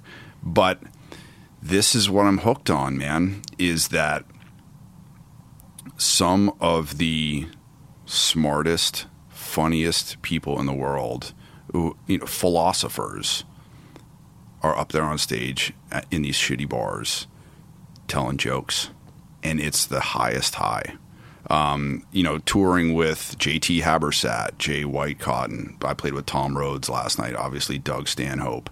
Um, you know, I've been running, you know, just about every day since I've been out in California, and like my lungs are sort of clearing out residual crap. I laughed so hard last night at Tom Rhodes that I had to like get up and go and spit in the alley because I was reaching parts of my lungs that I haven't been reaching from running because I was just gasping with laughter, you know, and that shit is so good for you. It's it's good for your brain, it's good for your body, it's good for everything, you know. And I um you know, I, I love I love my comedian friends like nothing else. I had the best day hanging out with Tom yesterday, just talking about talking about everything from racism in America to, you know, him losing his father and me, you know, getting right with my dad and you know, talking about jokes and and everything in between. And um, man, there's there's nothing better in this world than a belly laugh, you know. And uh, I'm with you on that, but but I think you know not every night you're out with comedians, right? Like a lot of it, a lot of times you're just in, you're just playing bars and it's just the music, yeah. Or you, or is it comedians with you all the time? Mostly, I've been touring with comedians Oh, now. have? Yeah, Uh-huh. I've, I- I've been doing a, you know a ton of touring with comedians, and then the only other person I've tour, toured with, you know, who isn't a comic, is my friend Michael Dean Damron, who is probably the most gifted songwriter I've ever met in my life, and he is also a, a incredibly funny motherfucker. Mm-hmm. Just constantly cracks me up, and uh, yeah, so I mean, a lot of it is just like, uh, you know, I'm just playing with my friends, you know, and. Um, you're you're right to express concern and to and to not to not instantly grok it. Um, I'm getting to the end of it. I'm I'm getting to the end of sort of like what I can handle and what I can deal with. I'm, you know, this next big run, like as much as I you know can't you know can't wait to like hang out with JT and and Jay Whitecotton and like Mike Wiebe from Riverboat Gamblers and you know hear all the new jokes that those guys have and just you know just crack up. Um, you know those drives through West Texas just it takes years off your life, and you know it's a, it's damaging to your sanity. And I think that I'm probably, you know, I'll probably be homeless for like the next year, and then I will be homebound. We'll And are you going to stay down with your your sister and her kids and your mom, or are you going to get a place up in town here in LA, or what are you going to do? My my plan is to uh, to make my sisters my HQ. You know, because that's the thing is when you come off the road, you want to come all the way off the road and being there with the kids and the dogs and the citrus grove and like that's all the way off the road. Um, I'm hoping to do a Sunday night show with my friend Brett Erickson in LA, so I'll probably be up, you know, once a week or whatever. You may find me sleeping in the garage at your place once or twice, or Yeah, man. you know, I mean, I'm just thinking boys. like if you're in LA, you know, we could do some we could do some live podcast stuff. We could do some, let's- just if let's could figure out how to get them recorded. I know. I know. But I mean, Well, we could let's get do a like uh, weekly show or we something could do, like Yeah, we could just book some some little, you know, small little venue or theater. You know, even if we got like 30, 40 people to show up, like Yeah. a lot. You know, there's a bunch of other people that do that around town. Um, that could be a fun thing to do. Once we there's a back. we should uh, we should write a book. We should do I like know. a a um you know we should host a show together. We we still have a couple of big stupid races that we got to do together. There's all kinds of stuff. Now, Um, now that you're semi-local, Yeah, yeah. And that's another thing too is that you know now that the book is done, I, f- I feel I've never been so excited about running. Like I just I knew that I was going to have to let my endurance training go in order to get the book done. So I've been, you know, and that's a big thing that I learned from Robin Arzón. Huge shout out to Robin is just like do those little three, four, five miles run, you know, runs every day. So have get some, you know, consistency.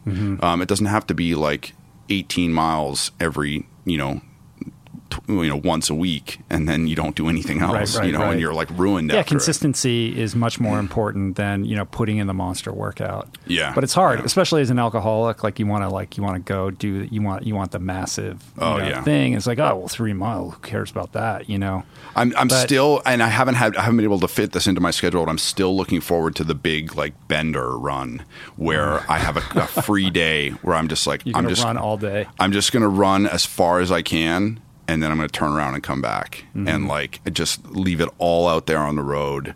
Just be like, you know, crying and covered with salt and dust and limping when I come home and just like just get it all out because I've been storing up a lot of shit, man. I'm ready to go out there and have one of those big epic It's runs. the uh, it, it's the ultra athletes version of an ayahuasca trip. yeah, you got to Yeah. burn it. You know, you, got to burn it all in the you know the funeral pyre. flame. Yeah. you got to burn it, burn all that that stuff off, man. Yeah, and also you know it, it's a victory lap for me. I mean, this you know getting this book done is a huge accomplishment to be to be given the opportunity to publish a, a book to you know to have a book in you know a physical book to hold. That's m- so massive. Um, I'm proud of it. I'm proud of the work that I did. I'm proud of the work that I did with my dad. I'm proud of my dad for you know enduring you know all the shit that we went through together. Um, I you know I I'm you know, I deserve to have a big stupid run like that. You deserve a lot, man. you know, I'm glad that you're able to like embrace that, and I can hear the gratitude for the book too. And I know that you, you know, you fought hard for it, um, and you had your moments of, you know, like uh, I don't know if I want to do this, and you know, da da da da da. So to be on the other side of it and having it, you know, turned in and essentially completed, and to have that sense of gratitude is cool, man. That's progress. The the harder something is, like the more the more it's worth it. Of course. You know, dude, I listened to your pod with uh, with James, the Iron Cowboy, mm-hmm. crying on the plane, like listening to uh, you know his wife talking about him like just crying uncontrollably after three days, and uh, that guy's a maniac, and he's so lucky to have the family that he has. Oh, you know, yeah, his that, his wife's amazing. That you know, she was like, "This is my man, and I've got to, I got to take care of him. I got to be with him. I've got to support him." And I got to kick his ass out the door in the morning. Like, Lace up those shoes, boy. You mm-hmm. got some work to do. You yeah, know, yeah. it's like man, such just such an awesome story, such an awesome family. It's pretty incredible. Like I, I think you know, sort of having you know now it's been a couple weeks since I you know was up there and experienced you know the end of that and and was able to you know have that conversation with him and his and his family and his crew guys and all of that and you know the more I think about it the more amazed I am at what he accomplished. And I, I, think that, you know, most people, they just don't. I mean, there's sort of, you know, people like, oh my God, that's amazing. But it's like, hold on a second. Like, let's really, like, go there. Like, it's it's a little bit more than that. Like I, it's devastating. Know, I can't even it's like mind boggling. Yeah, it, it really is. I mean, and, and it sounds like hyperbole when I say, and I've said it before. Like I really think it's one of the most extraordinary achievements and in you know the annals of voluntary human endurance. Like it really is. It's phenomenal. It's uh, you know, the, okay. Let's take what James did. Let's throw it out the window for a second. Just just put it aside. Lucy, his daughter, ran a 5K every day for 50 days. Yep. That's fucking incredible. Yeah. just that. I know. I we should do the Lucy Post challenge where we get we everybody signs up and we all do 5k a day yeah. every day for the 50 Lucy, days. that would be a that's, cool thing.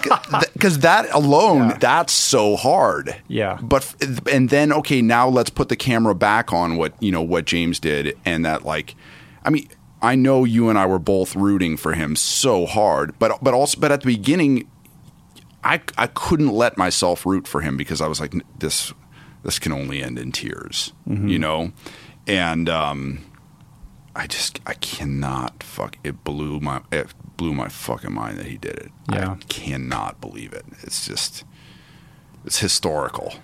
I also think like one of the things that I observed, and you know, I I had the the podcast with him before he went and did it, and that was the only my only experience. You know, he hung out at the house a little bit after that, but you know, that's as much as I knew of him. You know, was that couple hours that we spent. But I got a sense of like who this guy is and kind of what he's about, and got a sense of his energy. Um, and and at the time, I remember thinking like this guy's a really impressive athlete, but you know, I'm just I don't know, we'll see, right? Uh, and then kind of being there when he was finishing and kind of running that marathon with him and experiencing how he was interacting with someone, it was like you know, again, this sounds like hyperbole, but it reminded me of the Russell Crowe character Maximus in Gladiator, like somebody who's just so in their power in like mm-hmm. a really quiet, confident way, like not in an arrogant way, not in a boisterous way, but somebody who's just, you know, they're just present with who they are. They understand like what they're commanding around them and they're doing it with like grace and gratitude and like humility. And that's what I got from. I, I, watched him. I observed him. I saw how he, you know, was touching everyone, and the way that he kind of, you know, sort of gracefully navigated all the social pressures that came with that. It was impressive, man. And he was like, you were like, that guy's a powerful dude. You know, and like he he kind of was starting to understand the significance of what he had accomplished and how he was touching all these people. I mean, dude, 3,500 people were there in Utah, like going bananas. Like it was, yeah. I've never seen anything like that.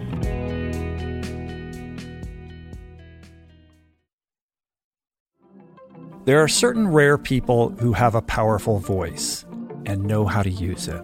My friend Amanda de Cadenet is one such human. The podcast is called The Conversation because it is the conversation a groundbreaking series of raw and honest exchanges on the issues that matter most mental health, sex, politics, ambition, gender roles, and more. Listen to the conversation wherever you get your podcasts and explore other groundbreaking series at voicingchange.media.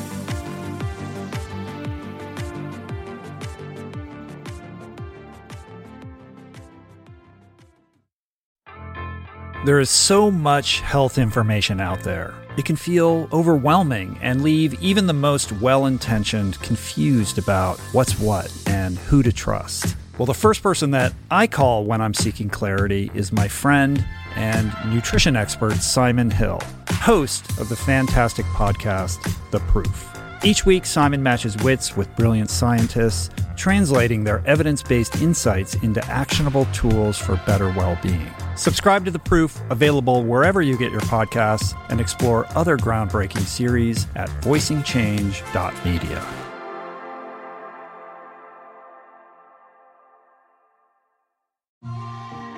I'm super proud to announce my next venture, Voicing Change Media. This beautiful consortium of thinkers, storytellers, artists, and visionaries, all committed to fostering meaningful exchanges and sharing thought provoking content. Voicing Change Media will feature shows like The Proof with Simon Hill, Soul Boom with Rainn Wilson, Mentor Buffet with Alexi Pappas, Feel Better Live More with Dr. Rangan Chatterjee, and The Conversation with Amanda de Cadenet. You can explore this network and all its offerings at voicingchange.media.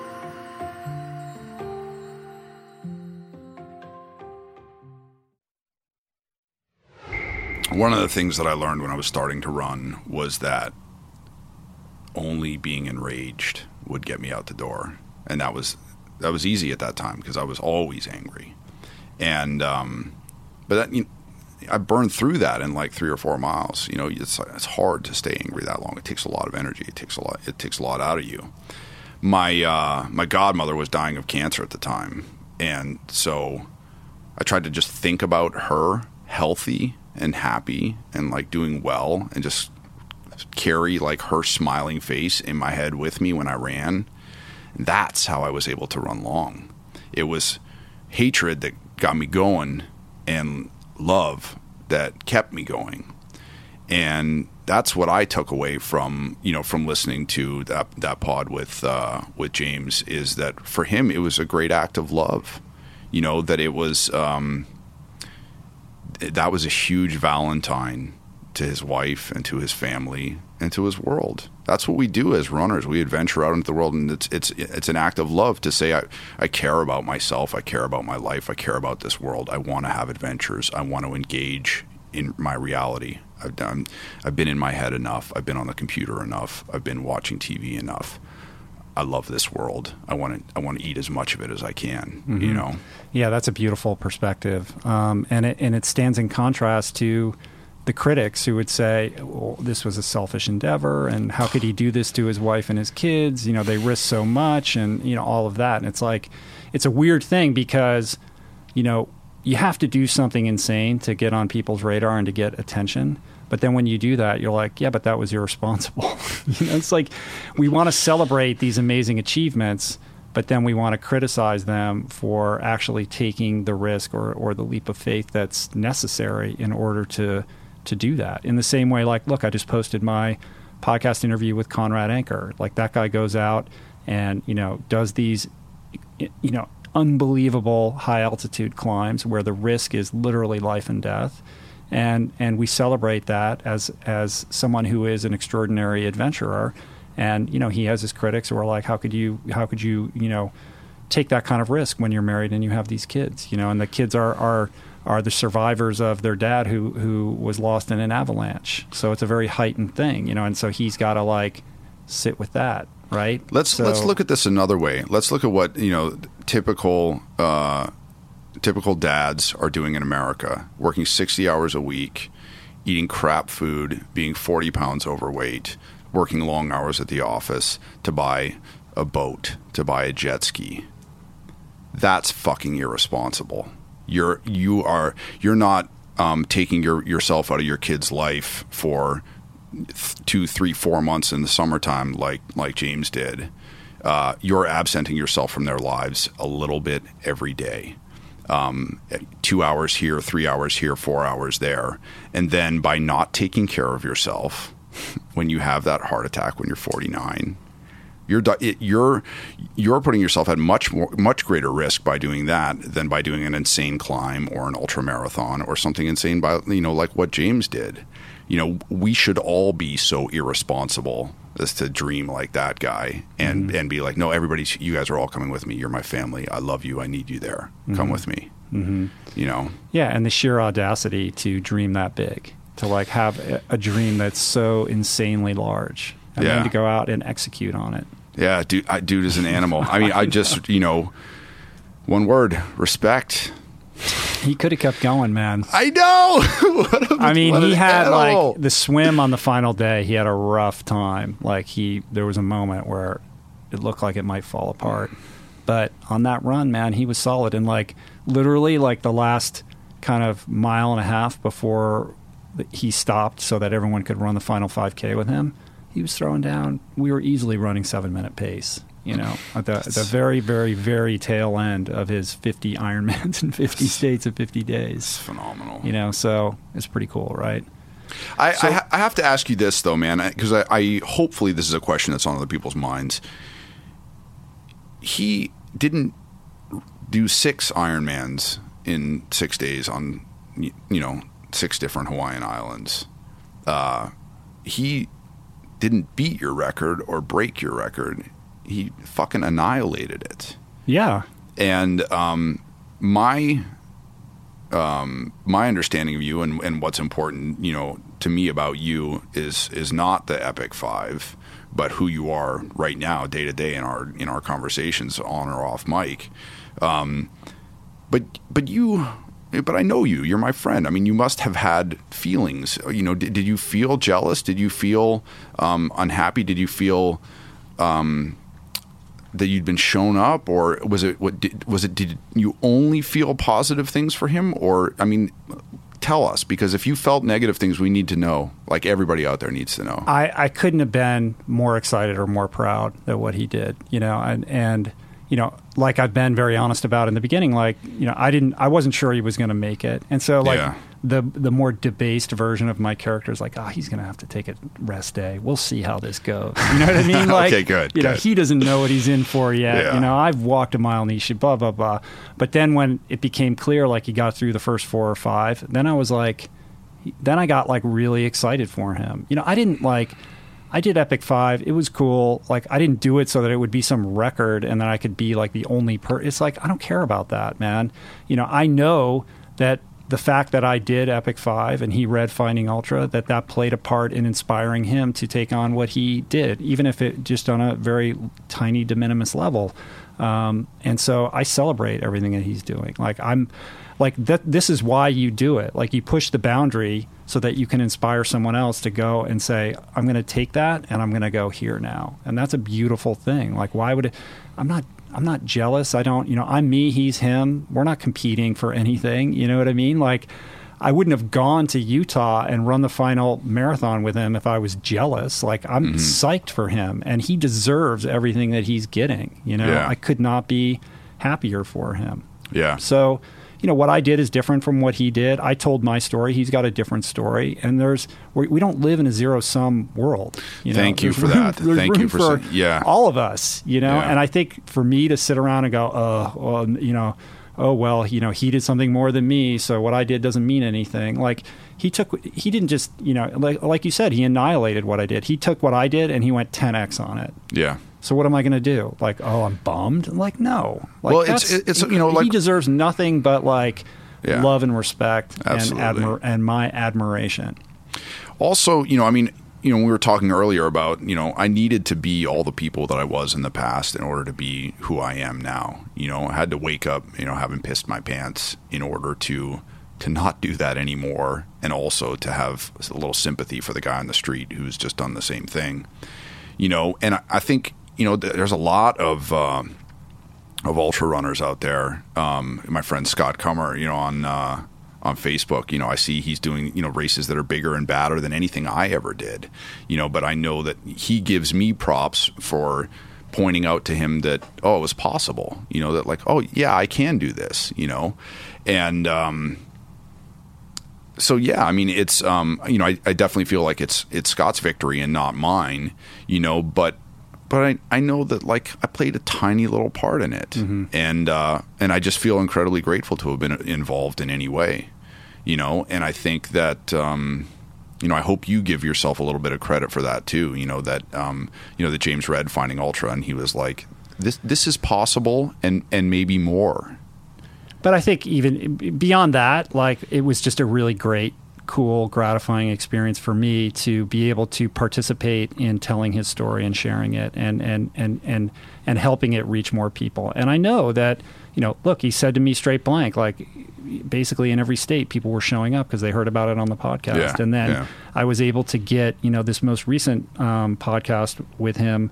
Um, I was able to get it promoted on the homepage of iTunes, and it was Oh, a really cool feeling to email him and go, "Hey, man." Go to the homepage of Check iTunes, out. check out, and there's an epic picture of him, you know, and I'm like, this is going to help a lot of people like learn about Yeah. your story, and that feels good. You know, it's like blowing wind into his sail is a is a is a cool feeling to have. you Yeah, know? yeah. So I mean, you know, and to me too, um, you know, your greatest accomplishment is is not uh, is not the Epic Five or Finding Ultra, but it's this podcast and this space that you've created, the platform that you've given, you know, people like myself and JJ and, and James and Robin and you know so many people who I care about and who you know whose stories have touched me, and, and you've created a, a space and a platform to like send those narratives out in the world so people can say like this is possible, there is hope, Mm-hmm. you can change.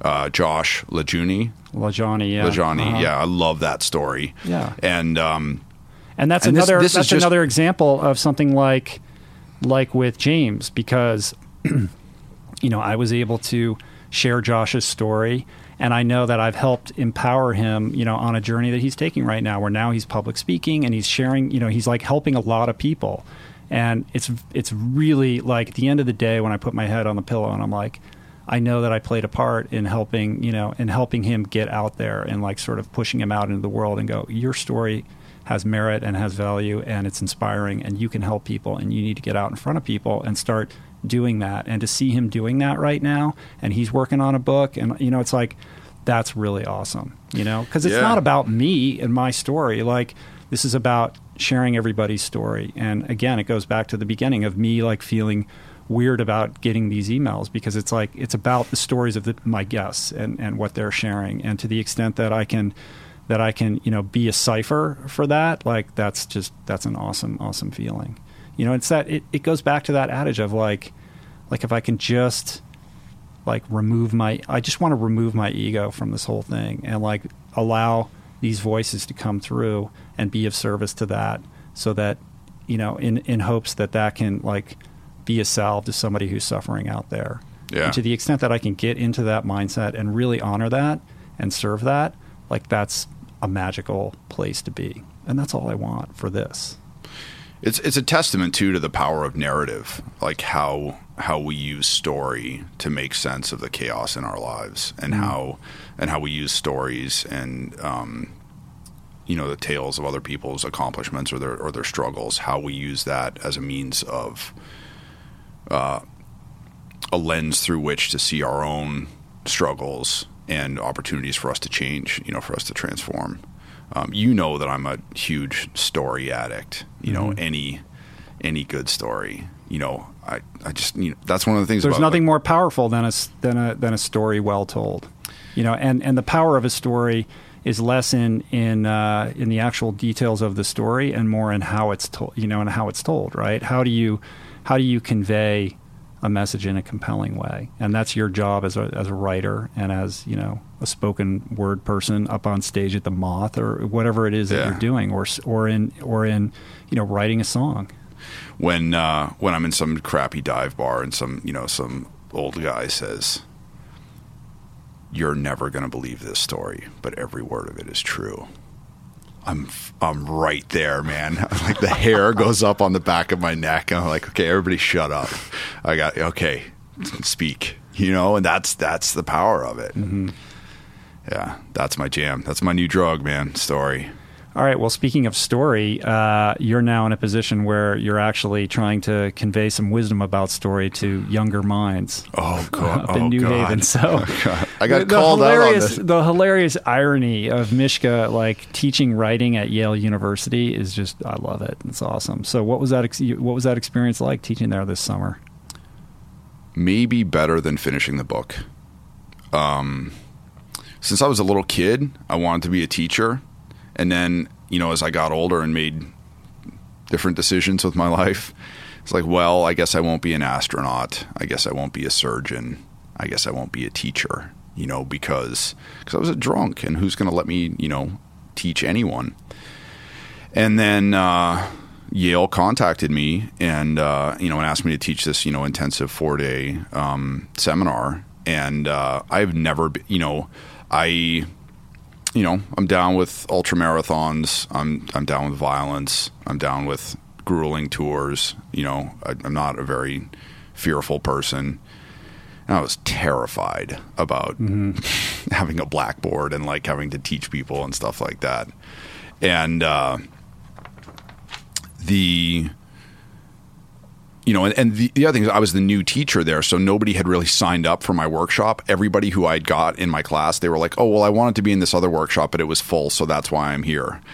so the first thing that I had to say was, awesome. I was like, "You're all in the right place. I'm going to bust my ass to make sure every single person in this class gets what they need out of this class." You know, and um, and I, you know, I'm, I'm, my goal is is for all of us to leave here totally exhausted, and that I want this to be intense. I want you guys to remember it. How did you How did you begin the process of trying to like create a curriculum for something like this? Well, the you know the the umbrella was that I was you know going to be teaching people how to write a nonfiction Kindle single. That you know that was sort of how we that was our our entrance into it. Instead of it, a lot of it ended up just being how to survive as a writer, how to live as a writer, how not to give up. Um, writing habits, how to how to write a pitch email, how to you know how to deal with negative feedback online. You know the the first handout that I gave them was uh, like 10 one star reviews for the long run. Um, oh, that's great. And I, I handed and I you know stacked it in a way so that my name wasn't in you know wasn't on the page until the very last one, mm-hmm. and I had them read it aloud and just read these like terrible you know this guy should be sterilized so nobody with his g- genetic material could ever write it put another commit another word to Did you print. get a review like that on Amazon? That's hyperbole, but there were some pretty cutting, uh-huh. you know. And then when they got to the last one, and they, somebody read my name, and they all looked at me like, "Oh my god, are you okay?" And and I said, "Listen, that story bought a house for my mother, so fuck them all." Not everybody's going to like what you do, and if everybody likes what you do, you're do, you're doing something wrong. Then it's vanilla ice cream, you know. You're, you're it's mayonnaise. It's not like it's nothing meaningful. Um, and um, but it was all nonfiction. So some of the stories that we dealt with were a woman who lost her son to drug addiction the year before, uh, a woman who, after the uh, the birth of her fourth child, her husband committed suicide, a um, a woman who had a preventive double mastectomy um, that went terribly wrong, and she you know was left you know very scarred and is still you know navigating that process. Um, incredibly incredibly heavy stories. You know and i had of course i had the whole folder of you know dick jokes that i'd prepared for the class that i just sort of like okay just gonna throw these away. and it you know i had to be very serious and very sensitive and thoughtful for four days without break. And it was exhausting dude. When I, like as soon as i got home i cornered my roommate and i was like okay i have another dick joke. I have another dick joke you know? And i had to get that out too.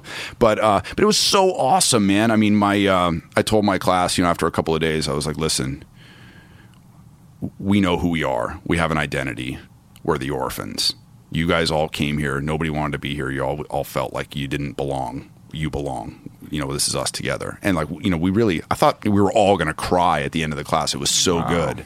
Um, but yeah it was awesome. They're going to have me back next year for uh, for a month. I think i'm going to be teaching a couple different um, classes. Everybody should sign up. It's going to be it's going to be intense you know? Um, you know and the other thing too is that people are bringing in these like some of them are like just horrifying transformative life experiences. So we have to understand that and respect it, and then look at what's wrong with the paragraph. Look at what's wrong with the sentence. Mm-hmm. Look at what's wrong with the word. You know, so you ha- they have to be able to trust you enough to go in and do, you know, basically open heart surgery while they're still awake. Right, right, right, right. And you have to have a, a fine enough touch that you can show them how to change it, how to improve the thing without everybody Without- bursting into tears because or it discour- hurts. or discouraging them Yeah. so much that they want to abandon it. Yeah, it's a fine Yeah. that's a fine line to walk. And here you are. You're now you're a teacher, man, at Yale, no less. How's the uh, how is the uh, interaction with the rest of the faculty oh, it's with the tweed? You know, with the tweed set. it's awesome. It's so weird. It's uh, nobody knows what to do with me. You're like the faculty lounge. Like, I'm definitely the cool teacher. can you go to the Yale Club in New York now and hang out? No, no, no. uh, even, even if I could, I wouldn't. But um, I can't see you there. But it's it, you know the and the, it was such a great experience for me too to hang out with uh, with other with other teachers, with the other faculty, with other academics, and talk about you know this sort of forgotten lexicon that I have of writing and you know sort of serious study of literature and uh, and every person every faculty member there is smarter than I am and I have so much to learn from them and I love being the dumbest person in the room because you learn the most Yeah, of course. and uh, oh, it was just awesome. Everybody was super nice to me. They, uh, you know, they loved, you know, and I, they, you know, they they treated me with respect. You know, they were like, "Oh, you- you're the, you know, alcoholic rock and roll degenerate." You know, Right. Welcome. Every college needs one of those. One of those. One of those guys. Uh, he's the professor that you know ends up becoming the most popular. You know, it's sort of this Oh, dude, I gave you know, this kind of like a David Foster Wallace type character. I gave this speech and I just killed my uh, my editor from Amazon was supposed to come in with me, but his dog was dying that day, and we were going to do a you know sort of a conversation. Is this the one you did at the the hoity-toity stuffy club? Uh, it was um, it, it, the National Arts Club. Yeah. and it was yeah. So it was you know I lifted some stuff from that, but it was you know no notes, and I just got up there and I said uh, And you gave this speech where at uh, at Yale. at Yale. Uh, And uh, you know, you know, hundred people in the room, and I just said, um, I got my big break as a writer by living as a penniless alcoholic, uh, doing a ton of weird drugs, and getting shipwrecked. Does anyone have any questions? and everybody just looked at me like, "Oh man, who is this guy?" You know, I was like, "All right, all right, let me give you a little more context." You know, but it was awesome. It was they re- everybody really responded. They were all fired up and like that's cool. it was cool. Yeah, you did a similar thing at the National Arts Club, right? And you, it was like you. I remember you posted a picture of it, like just to like sort of paint the picture, like you know, mahogany, you know, walls and like the, everything you would imagine like a really stuffy, like kind of old school club would be, where you're up at the podium and there's a bunch of old people there. Right? and the inside of it, it it's like Bosnia Herzegovina. It's like some. Uh, you know, some Eastern European country that doesn't exist anymore because the last time they remodeled the place was like in the 1700s. So you're just you you don't. Lots uh, of black and white photos of parties from like 1964. yeah, and you, you just you go back in time when you walk in there, and I was just like, I'm so unqualified to be here. And uh, I just told you know I my speech was about like you know Richard Pryor and uh, you know and pissing my pants and uh, and they fucking ate it up. I think you told me like some old lady come and gave you a hug afterwards. Yeah, yeah. And that's where the book release party is going to be. Hmm. They they really wanted you know to to have me back, Wow. and uh, I can't wait for interesting it. man. I'm going to have to rent a blazer for uh, JJ so he can come. Yeah, he might not even show up. He I don't even know. a- even if you gave him a blazer, I don't know that he could he could force himself to put it on. yeah, yeah. they- like I remember he told me he's like, yeah, required. Mishko, he invited me to go. I can't go to that place. Like he's like, I'm not going in there. Uh, he's one of a kind. I dude. know. So cool, man. Well, uh, let's let's uh, let's wrap it up. But before we close it down, maybe uh, I thought it would be cool if you could kind of share a few insights uh, that that maybe you you picked up as a result of of teaching these writers over the course of the summer that could respond to some of these emails or inquiries you get about you know how to write a great narrative, how to write a great story, how to put together a book, and you know what are some kind of tools or tips that you could just you know express briefly that might be helpful to somebody out there who's considering the possibility of putting pen to paper. when you write, eliminate all judgment from your mind. Uh, just let just let it flow. Just let it whether whether you're typing, whether you're you're writing, just let it flow out of your pen onto the page. Let it flow out of your fingertips onto the keyboard.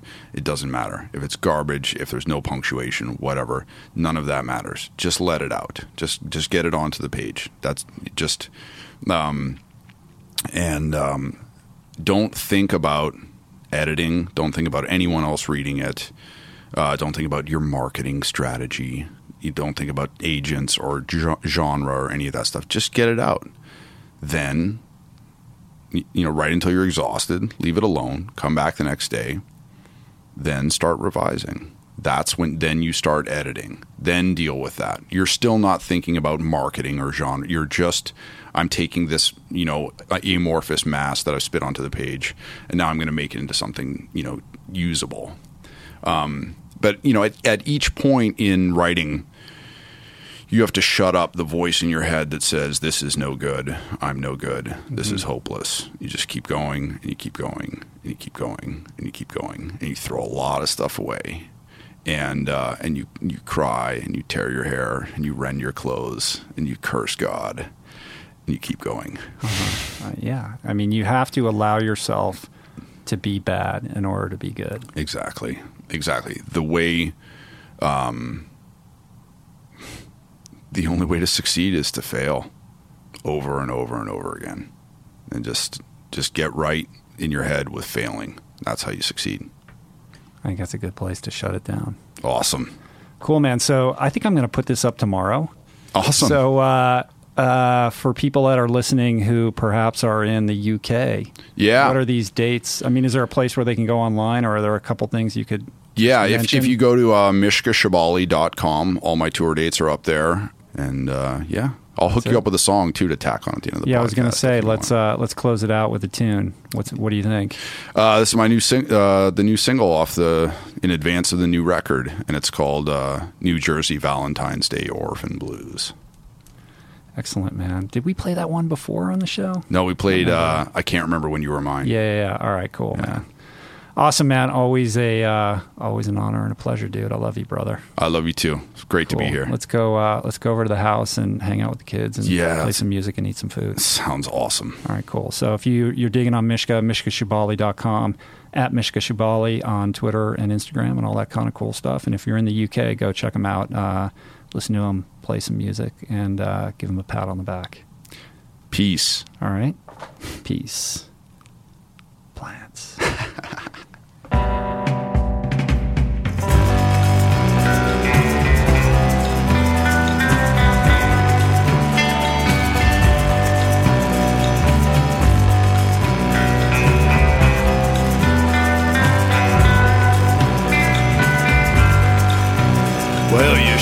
Got a big mouth, and you know how to use it for screaming and howling and swearing and sobbing and boozing. But lay down your weapons, we're ready to give in to your demands. Getaway cars packed with cocaine and whiskey in a battered tin can. Happiness is as dull as it seems, and the company loves misery. You'd be happier being unhappy like me. Cause I'll be cutting my milk chocolate heart out just for you. The girl with the New Jersey Valentine's Day orphan blues.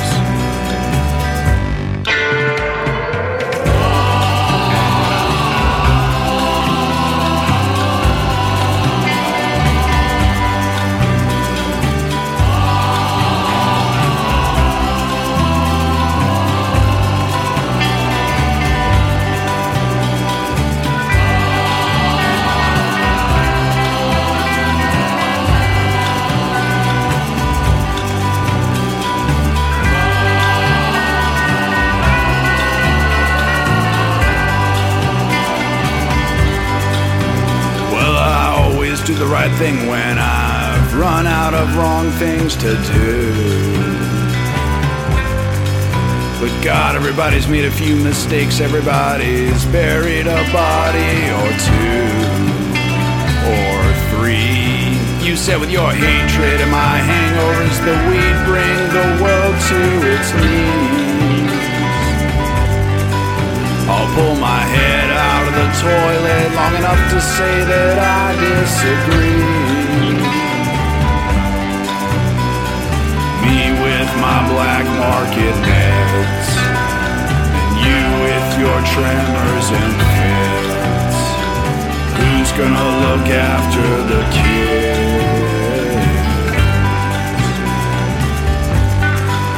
Cause I'll be cutting my milk chocolate heart out just for you.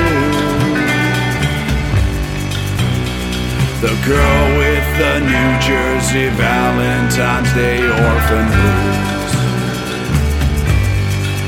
Cause I'll be cutting my milk chocolate heart out just for you.